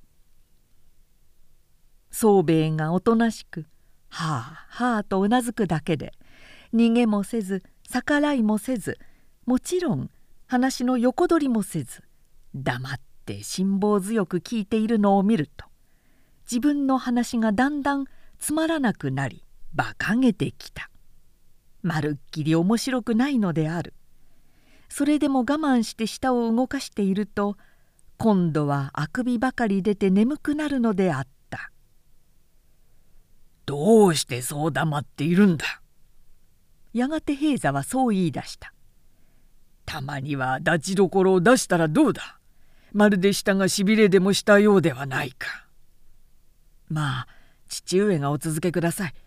こうして聞いていると少しは気が紛れますから。人をバカにするな。話し家ではあるまいし、お前の気晴らしにされてたまるものか。俺はもう寝るぞ。宗兵衛は島田右近についてもかなり多くの人の票を聞いた。兵馬の言った通り圧倒的に好評である町奉行所はもちろんどこへ行っても大変な人気でやがては老職という噂さえ高かった大変な野郎だ兵馬の言葉をそのまま宗兵衛も舌を巻くより仕方がなかったのである。とするとこっちは鳥も直さず敗軍の卒だあっ。て得意な顔を見るには忍びない右近からはその後もしばしば迎えを受けたが口実を設けて一度も行かなかったし途上下上にもできるだけ注意をした。こうして季節は晩秋10月となった。10月に入ってから急に気候が崩れて冷たいしぐれの日が45日続いた。その雨が上がるとめっきり寒くなり野山の木々はみるみる裸になっていった。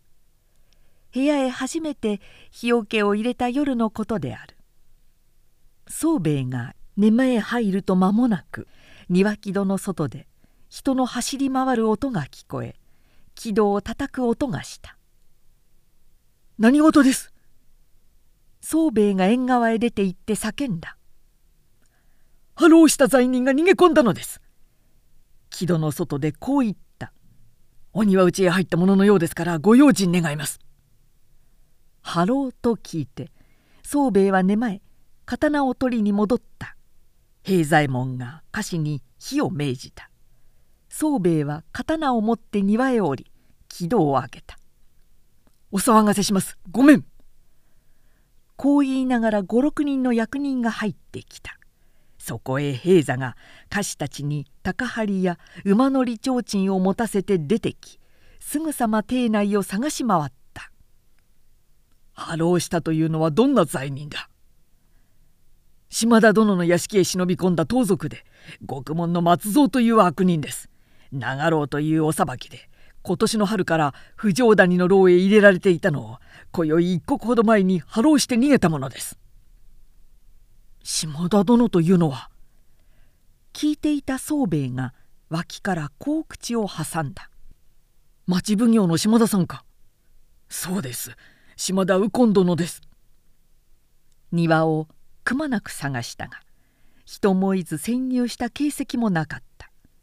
役人たちが去ってから宗兵衛はその事件のことを平左衛門に聞いた。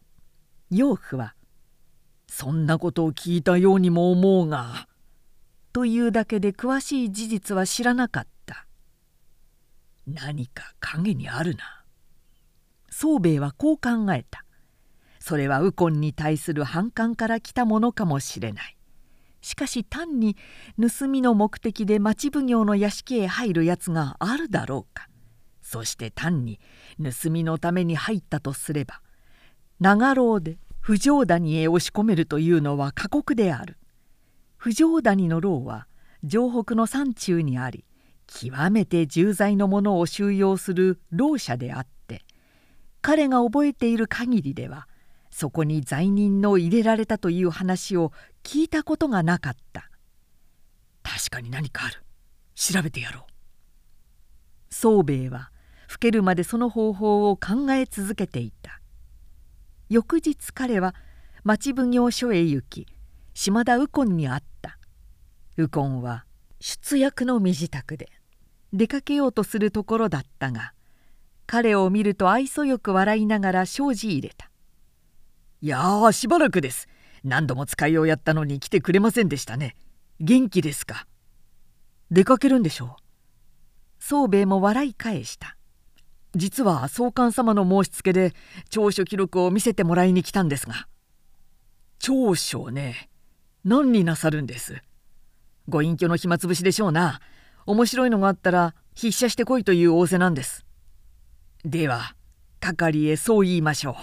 私は下級のようで出かけなければなりませんから。牢破りの罪人の件ですね。宗兵衛はじっと相手の目を見た。まだ捕まらないんですか？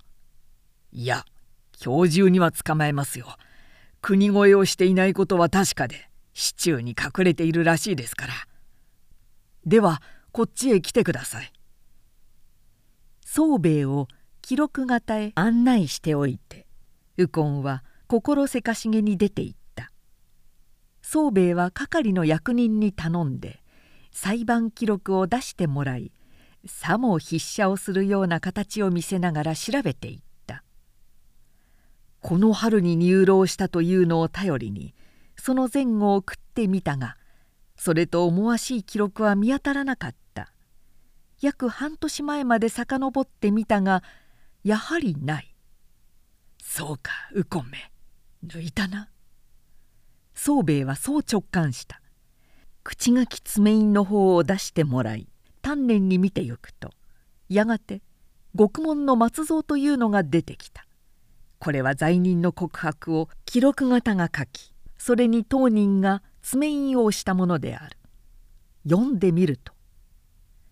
松蔵は江戸生まれで15の年から諸国を流れ歩き盗みや傷害で前後5回も入牢したことがある。仲間内では獄門という異名を取り3年前にこの土地へ来た。栄町で表向きは両替棚を出し一方密かに盗みを働いていた。そして島田家へ忍び込んだところを捕らえられた。あらまし以上のような内容でごくありふれた。しかもいかにもありそうなことである。俺の思い過ごしかな。宗兵衛は少しばかり気落ちのした感じで間もなく奉行役所を出た。城下町は常になく緊張した雰囲気で辻々には町奉行手付の者が警戒に当たっている。足軽組からも駆り出されたと見え棒を持ったのが23人ずつ組になって回っているのが見えた。しかし長所記録を抜いたのはなぜだ？口書き爪印があって長所記録がないというのはおかしいじゃないか。夕げの後でも未練がましくそんなことを思い巡らしてみた。日暮れ方からまた雨が降り出しひどく気温が下がって日よけを抱えてもゾクゾクするほど寒くなっていた。宗兵衛はぼんやり炭火を見ていたが「右近に会ってやろうか」とつぶやいた自分の声ではっと目を上げ「そうだ!」と言って立ち上がった。しゃべり欲が出てきたのである。おしゃべりの罠へ引っ掛けて当人の口から泥を吐かせてやろう。何のウコンくらい。こう思ってにやっと笑いちょっと友達のところへと断って家を出た。右近の屋敷は大手筋三番町にある。表を行っては遠いので柳町の裏から竹蔵の方へ抜けていった。何しろその辺は彼が昔暴れ回った古戦場でどこのどの路地であろうと目をつぶっても歩いて行ける。そうだ右近の野郎。傘になる雨の音を聞きながら彼はこうつぶやく「牢破りの罪人を俺が捕まえたと言ってやろうこの手なら間違いなく引っかかるぞ」そしてもうそこが竹蔵になるという工事へ入った時右手の板塀を越えて突然一人の男が道の上へ飛び降りてきた全く不意のことで宗兵衛も「あっ!」と言ったが相手はもっと驚いたらしく逆上した様子で何かわめきながらダーッと飛びかかってきた。危うく体をかわしたがのめって行く手に刀がギラッと光った「こいつ!」宗兵衛は傘を投げた。波浪人という言葉がピンと頭へ来たのである。傘を投げるなり刀を抜きつっつと相手を平際へ追い詰めた。刀を捨てろ動くな。こう叫ぶと相手は肩で息をしながら全く無法に血を蹴って突っかかった。宗兵衛は引っ張し飲めるせい八子と峰打ちをくれた。男は「ひえ!」と声を上げ五六歩たたらを踏んでいって前のめりに転倒した。道の上に溜まっていた雨水がさっと飛沫を上げた「待ってください待ってください」男は倒れたまま獣のようにわめいた「おじひです。どうかこのまま見直してください。お願いです」お前牢破りだな。そうです旦那様。無実の罪です。騙されて。ああお願いです。男はわなわな震えていた。七章までのお願いです。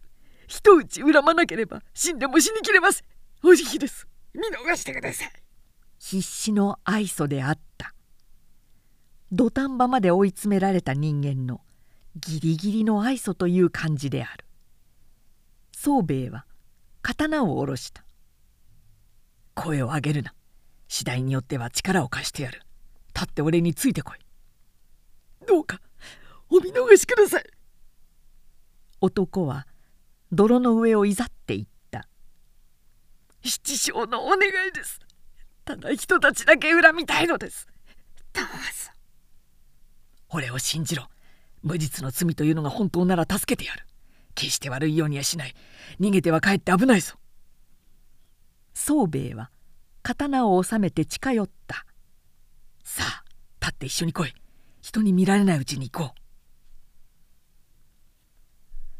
宗兵衛の調子に嘘のないことを感じたのだろう。男はようやく泥の中から立ち上がった。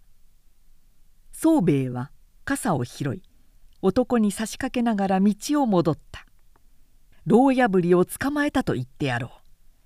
こう思ったことがそっくり事実になったのである。宗兵衛は密かに会心の笑みを漏らしながら男をかばうようにして家へ帰った。養父母には知れないように風呂場で泥を洗って着替えさせ居間へ入れて行灯を中に相対して座った。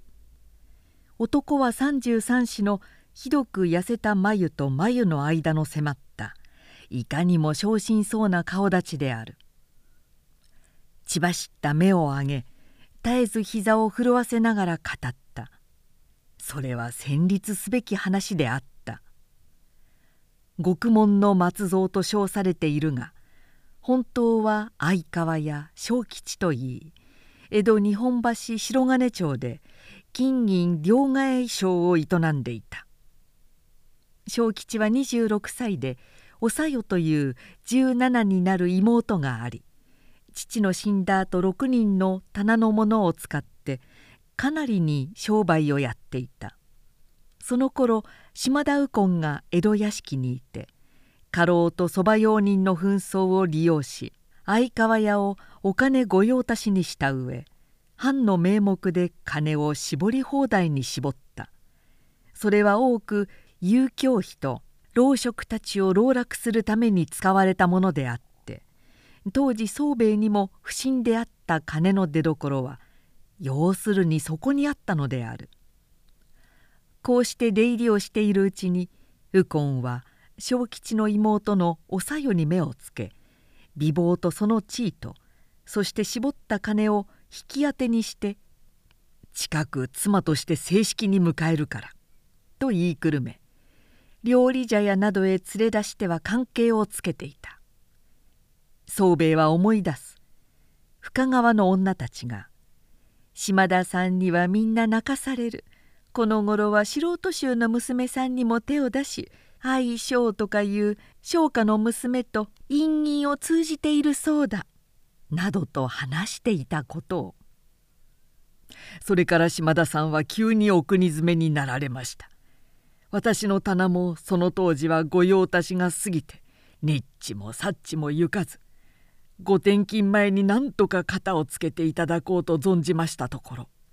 国元で御用達にしてやるから一緒に来いというお話で棚も手詰まりになっていましたしいずれは妹も嫁にもらっていただけるものと信じましてこの土地へ来たのでございます。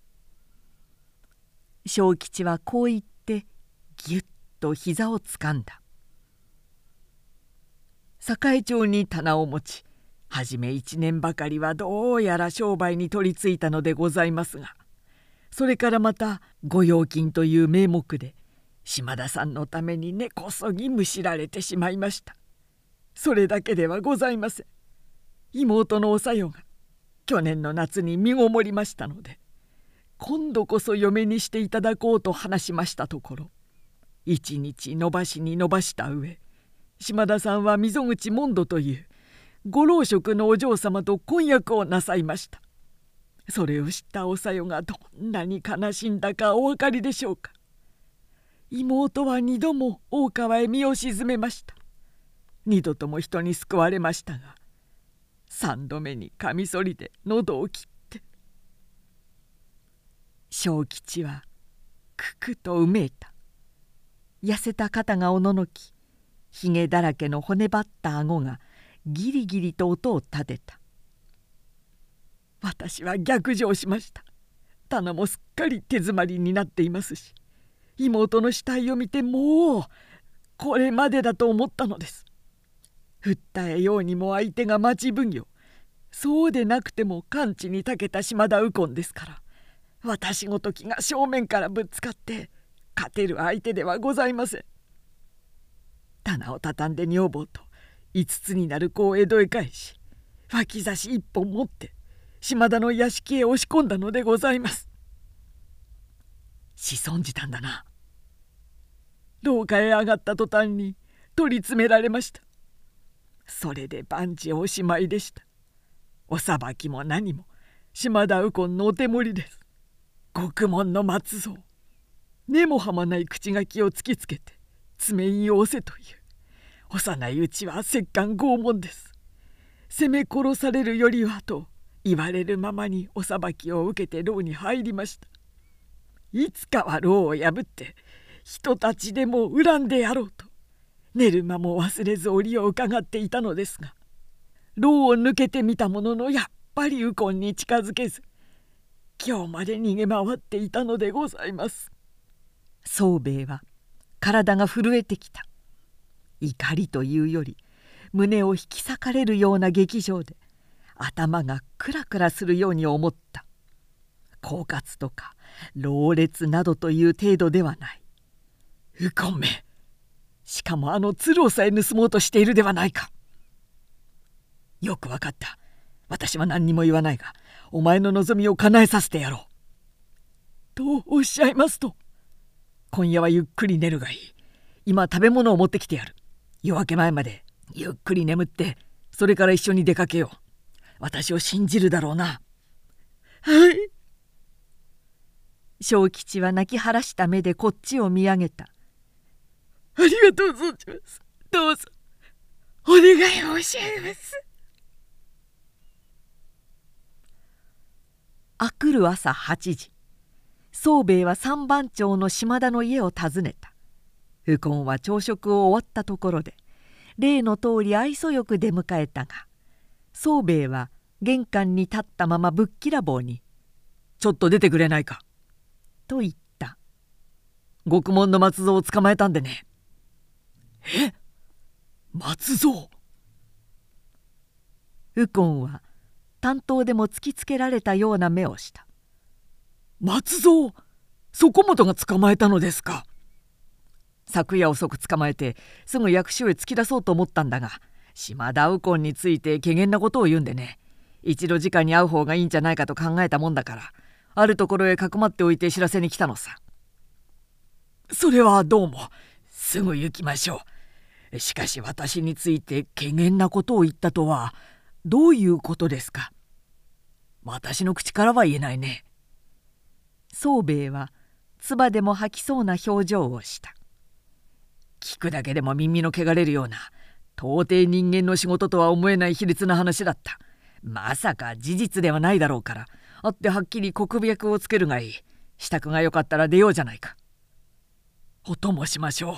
今袴をつけてきます。外へ出ると右近はしきりに弁明を始めた。獄門の松蔵がいかに奸悪な人間であるか。口達者で人を騙すことに長じ。偽金なども使ったらしいなどと言った。宗兵衛は返事もせずに大手筋から堀端へ出ると。そこを回って城山の方へ向かっていった。ちょうど内堀の外れへ差し掛かった時である。右手にある観音堂の境内から武家の娘が一人下女を連れて出てくるのにあった。右近も先方の娘も気づかなかったが宗兵衛は一目でそれが溝口の鶴だということを認めた。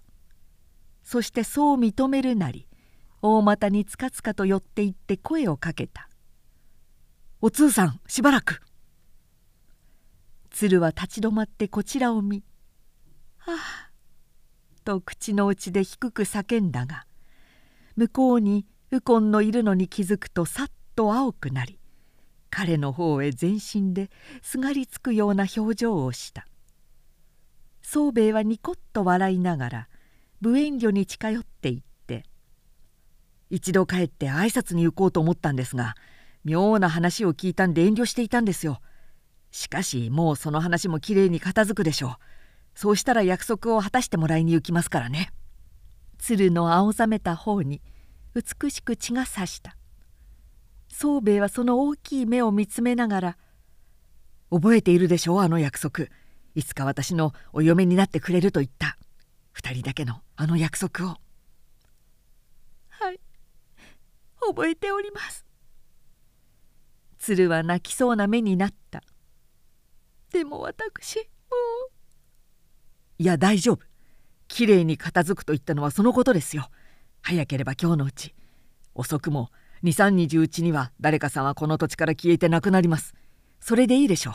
それともそうなってはお通さんに悲しいだろうか。いいえいえ。鶴は頭を振り微笑した。両頬にえくぼができた。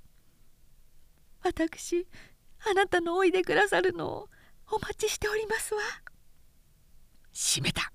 それで結構。では今日はこれで別れます。気をつけてお帰りなさい。宗兵衛は自分の方をえくぼのあるように指でついてみせ鶴が恥ずかしそうに片手で顔を隠すのに会釈してさっさと右近のそばへ戻っていった。右近は少し離れたところからこっちの様子を眺めていたが宗兵衛の言葉の意味が分かったのだろう。すっかり血の気の失せた。引きつるような顔になっていた。待たせたなさあ行こう。宗兵衛はこう言って城山の方へ坂を登っていった。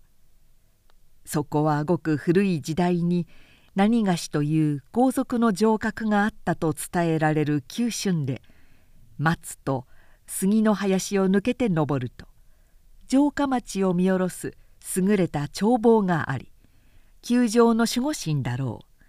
小さな八幡社の祠が立っている。宗兵衛はその祠の前まで来て振り返った「獄門の松蔵はこの中にいる。島田一言聞くがお前江戸の御用番だった愛称。相川や小吉を知っているな」右近は白くなった唇を引き結び黙って自分の足元を見つめている。宗兵衛は低い冷ややかな声で続けた「相性の妹のおさよもおさよが身ごもったこともお前に騙されて自殺したことも知っているな。町奉行という地位を悪用して今日まで世を欺き人を騙してきた。しかし今そこにいる島田右近は町奉行じゃない。ただの卑劣な卑しい人間だ。それもわかるだろうな。私は弁解はしない。右近はまだ地面を見ていた。したことの償いはするつもりだ。どうすればいいか言ってくれ。それは相性の決めることだ。償いをするという言葉が本当なら島田一生に一度でいいからごまかし抜きのところを見せてくれ。いいな。宗兵衛はそれだけ言うと振り向いて祠の扉を開けに行った。その時である。木を狙っていた右近が宗兵衛のせい後ろから抜き打ちをかけた「いい!」というような叫びとともに刀はきらりと伸びほとんど肩を切ったかと見えた。だが宗兵衛の体はバネのように左へ跳躍し踏み込んできた二の太刀を抜き合わせて楽器と受け止めた。そんなこったろうと思った。ほとんど顔と顔とがくっつきそうになったまま宗兵衛はにっと唇で笑いながら言った「俺を切り相性を切れば安全だからな。あいにくそうとはいかねえ。お前もちょいと使えるらしいが俺の柳生流は折り紙付きだ。右近悪い思案だったぜ。叩くだけ下を叩け。どっちに折り紙がつくかはすぐにわかる。おっしゃいましたね。せめて俺に汗でもかかせてくれれば見つけ物だ。よ右足を引いたと見ると宗兵衛の体が沈み右近が二軒ばかり横へ飛んだ。そこで暗い取りをするかと思ったが宗兵衛は大胆極まる追い打ちをかけ正面から体当たりをくれるように切っていった。歯と歯ががっきりとなりぎらりと上下に光を飛ばせた。右近はまた逃げた。宗兵衛は踏み込み踏み込み息もつかせず間を詰めて切ってゆく。この間に祠の中から相川や庄兵衛が出てきていたが手も出せず呆然と立って眺めるばかりだった。ほうなるほどね。宗兵衛はニコッと明朗に笑った。お前案外やるんだな右近こいつは見損なった。これで真人間なら友達になってもいいくらいだ。惜しいぞ狐右近の唇がまくれて白く歯が見えた。さっと体を傾け胴をうがって刀が伸びた。宗兵衛はつま立ちをしてこれをかわし伸びてきた刀を下から跳ね上げた。的確極まる技である。右近の刀は生き物のように飛んで実験あまり向こうの草の中へ落ちた。しまったと脇差しへ手をかける。ところを宗兵衛がつけ入ってパッとと平手で顔をたたき刀を捨てて組みついたと見ると見事な羽腰で投げ飛ばした。右近はもんどりを打ち背中で地面をたたくと「うえとうめいて伸びてしまった。汗をかかせやがった。宗兵衛は刀を拾って鞘へ収め右近の刀の下げを取って彼の両手を後ろで縛った「てめえのまいた種を刈るんだ。本当なら知らせへさらすんだがそれでは家中の面目にも関わるしお前を信用なすった宗官様のお名を汚す。世間に知れないで済むことをありがたいと思え。生き死にかかわらず二度と顔を見せるなよ。宗兵衛は手を挙げて小吉を招いた。さあ島田右近を渡してやる。あとはお前の勝手だが今朝も言った通り刀で切るだけはいかんぞ。悪人でも人間には違いない。分かってるな。はい。よくわかりました。決してうろたえたことはいたしません。それが済んだら江戸へ行くがいい。右近のしたことは償いのつく者は償いをする。江戸屋敷の鳴沢兵馬を訪ねれば分かるように手紙を出しておく。元気でもう一度やり直すんだな。ではこれで。小吉は腕で表を覆い泣きながら黙って幾度も抵当した。宗兵衛は大股にそこを去っていった。丘の端まで行くと城下町が一目に見渡せる。彼はそこで立ち止まった。立ちどころ。